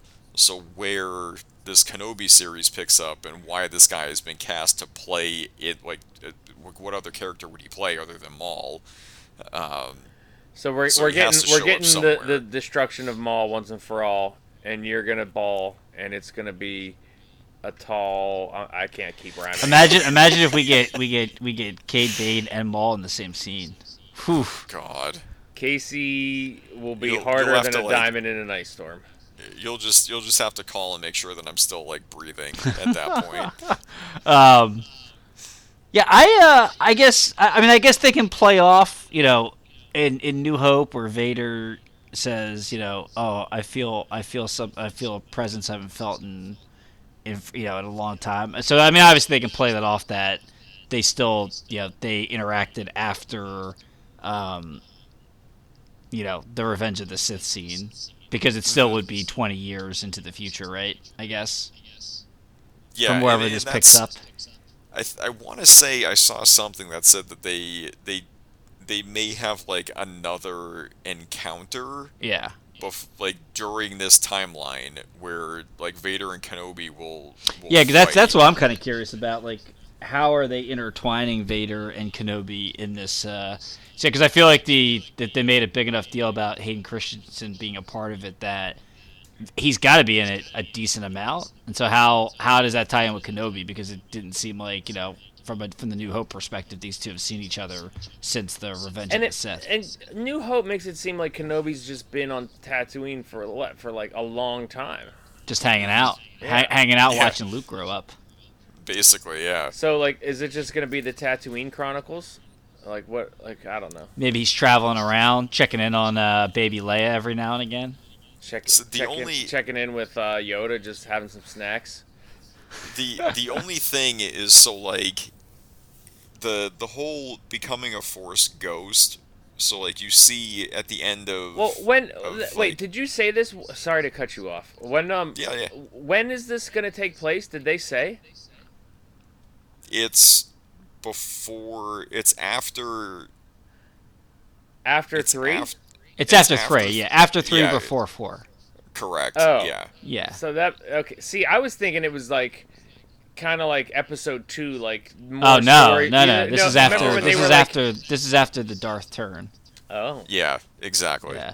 Um, so the only the one it wouldn't surprise me at all if like one of the the underlying threads is how a Jedi would preserve their life essence or whatever you want to call it and do the whole like force ghost thing. Because Yoda in the animated series has like routine run-ins or routine discussions with Qui-Gon after he's been dead. yeah. Like he he has like full on like discussions with him. So and then Qui Gon tells him like, "Hey, go to this planet, you know, do this or whatever." And then he like he he undergoes like training of how to like live on even after his physical being dies. Hmm. So okay. he tells it I think it's at the end of 3 where he tells Obi-Wan, like Yoda tells Obi-Wan like I have training for you right. to do like while we're waiting like next steps or whatever the hell that that little thing was. Yeah. He's Like, got a have, like, certain amount final- of skills, unique skills. Yeah. No, so that's that's Liam from episode one Yeah. or no, episode Right. two. I mean, Yeah. Yeah. But that little like final debriefing that they have before they go their separate ways and like that's the last time they allegedly see each other. You know, where Yoda's like, I have one final like mission for you or one final assignment for you or whatever. So I think that the assignment is to learn what he's already learned in how to preserve like I his thought they already. I thought they already said that in the movie though. They did. Yeah, yeah, but I think this like with with the Kenobi show, I think they're actually going to show The training. Yeah, I like. Kenobi going through the steps and everything to to become Gotcha. more powerful, you know, than you know, if you strike me down, I'll become more powerful than you could ever believe or whatever. So Yeah. I two things I hope we get out of this series. Uh give me some give me some Liam Neeson as Qui-Gon. Why not? I mean, the guy's making the same movie over and over again. Like he's got to have 20 minutes just to do a quick Hey, cameo. how dare you? Ice Ice, Ice Road Truckers was great. he's got another movie out. He's got another movie out where he's doing the same damn thing. It wasn't. I bet it's not an Ice Road Trucker movie. You- It's not. Um, There's So give me- the give me some creativity Qui-Gon. You're you're short. You're shorting his creativity range. and I, I hope there's, I, Casey, your point. I hope, I hope he, or no, Jordan. I, I hope he does. There are, there, Yoda is in it. They're hanging out on that planet and just like kind of sitting there, you know, shooting the shit. Yeah, you know, yeah, Tatooine's fine. A lot of sand, not a lot of women. there's some, there's uh, you know, there's some weird guys that drive around this big truck and they pick stuff up. Oh, oh, oh, interesting. Tell me, me, me more. Tell me. Yeah, you know, Luke's doing okay. Oh my God, we forgot Grogu in the temple. Like, just go, just go all out with it. Just go all out with it. Dagobah. Like I'm hanging out on Dagobah. Oh my God, we left Grogu. Yakety sax is playing in the background. Uh, since since, Gro- since no one's ever mentioned Grogu ever, that would be like just the best time to. Oh my God, we left Grogu. oh crap! Do you remember him? Oh man, ah, we've come too far. We can't go back. Great. We're just gonna hinge everything on this one. This one humanoid character Uh, so good, so good. who's like three years old right now and still in diapers and potty training. Uh, all right, we uh, well, well, you're not getting paid for overtime, Casey, but this was, this was, this was, this was fun, fun. You We're know what? For fun. Yeah, yeah, you are. You're getting paid. You're getting paid six of Drew's shares for overtime. Um. Well, we'll we'll have to we'll we'll have to have a board meeting about that. Um. what was I gonna say? I guess we'll. uh Oh, see, that's what Disney does it right. They only release one a week, so I guess we're gonna have you back in July, Yay! right? If it's six episodes, yeah. Because if it comes out the end of May, yeah, July you'll be back, man. This is awesome. Hockey playoffs still gonna be going on during that time. We can get a two. We can get a two for one out of you. They'll they, they should hockey playoffs should be done by like the June. first second week of June. Ah, it's, okay. I'm still on bubble time. Okay. Excellent. All right. Well, hey, man. Appreciate appreciate you coming on and just nerding out with us on uh, on Star Wars. Yeah, no, I appreciate you giving me like a platform in order to to do this because I'm sure my wife will also uh, appreciate me being able to get this out because she'll kind of gloss over. What? What? Listen, she- listen. We can just we can just start. Uh, God, once once uh, you know, once we get some of these uh, famous people on the podcast that everybody knows except for me, but yet we don't utilize it. We're gonna just start having our little umbrella podcast. We're gonna have yeah, you're gonna have your own Star Wars podcast where you can talk about anything for two hours once a week, man, and just roll with it. That'd be sick. I I would be. I can two just hear the pure the the pure podcast? excitement in your voice, and you you can like have like actual knowledgeable people on there, not like schmucks like me and Jo that do no research and just just kind of wing it before you get on the show. Who's that blue guy that's that looks like an alien? the, Oh, Alien yeah. cowboy guy. alien, alien yeah, cowboy Yeah, the alien cowboy guy. Who is that? Uh, all right. Ah. On that note, everyone, good talk. See you out there. Big kisses. Sit down. Pull you that first round. You got an open count, toss it out. Everybody's cordial right now. Stir up the crowd. Get you that second round. Go on and throw it out, talking about anything that makes you get loud.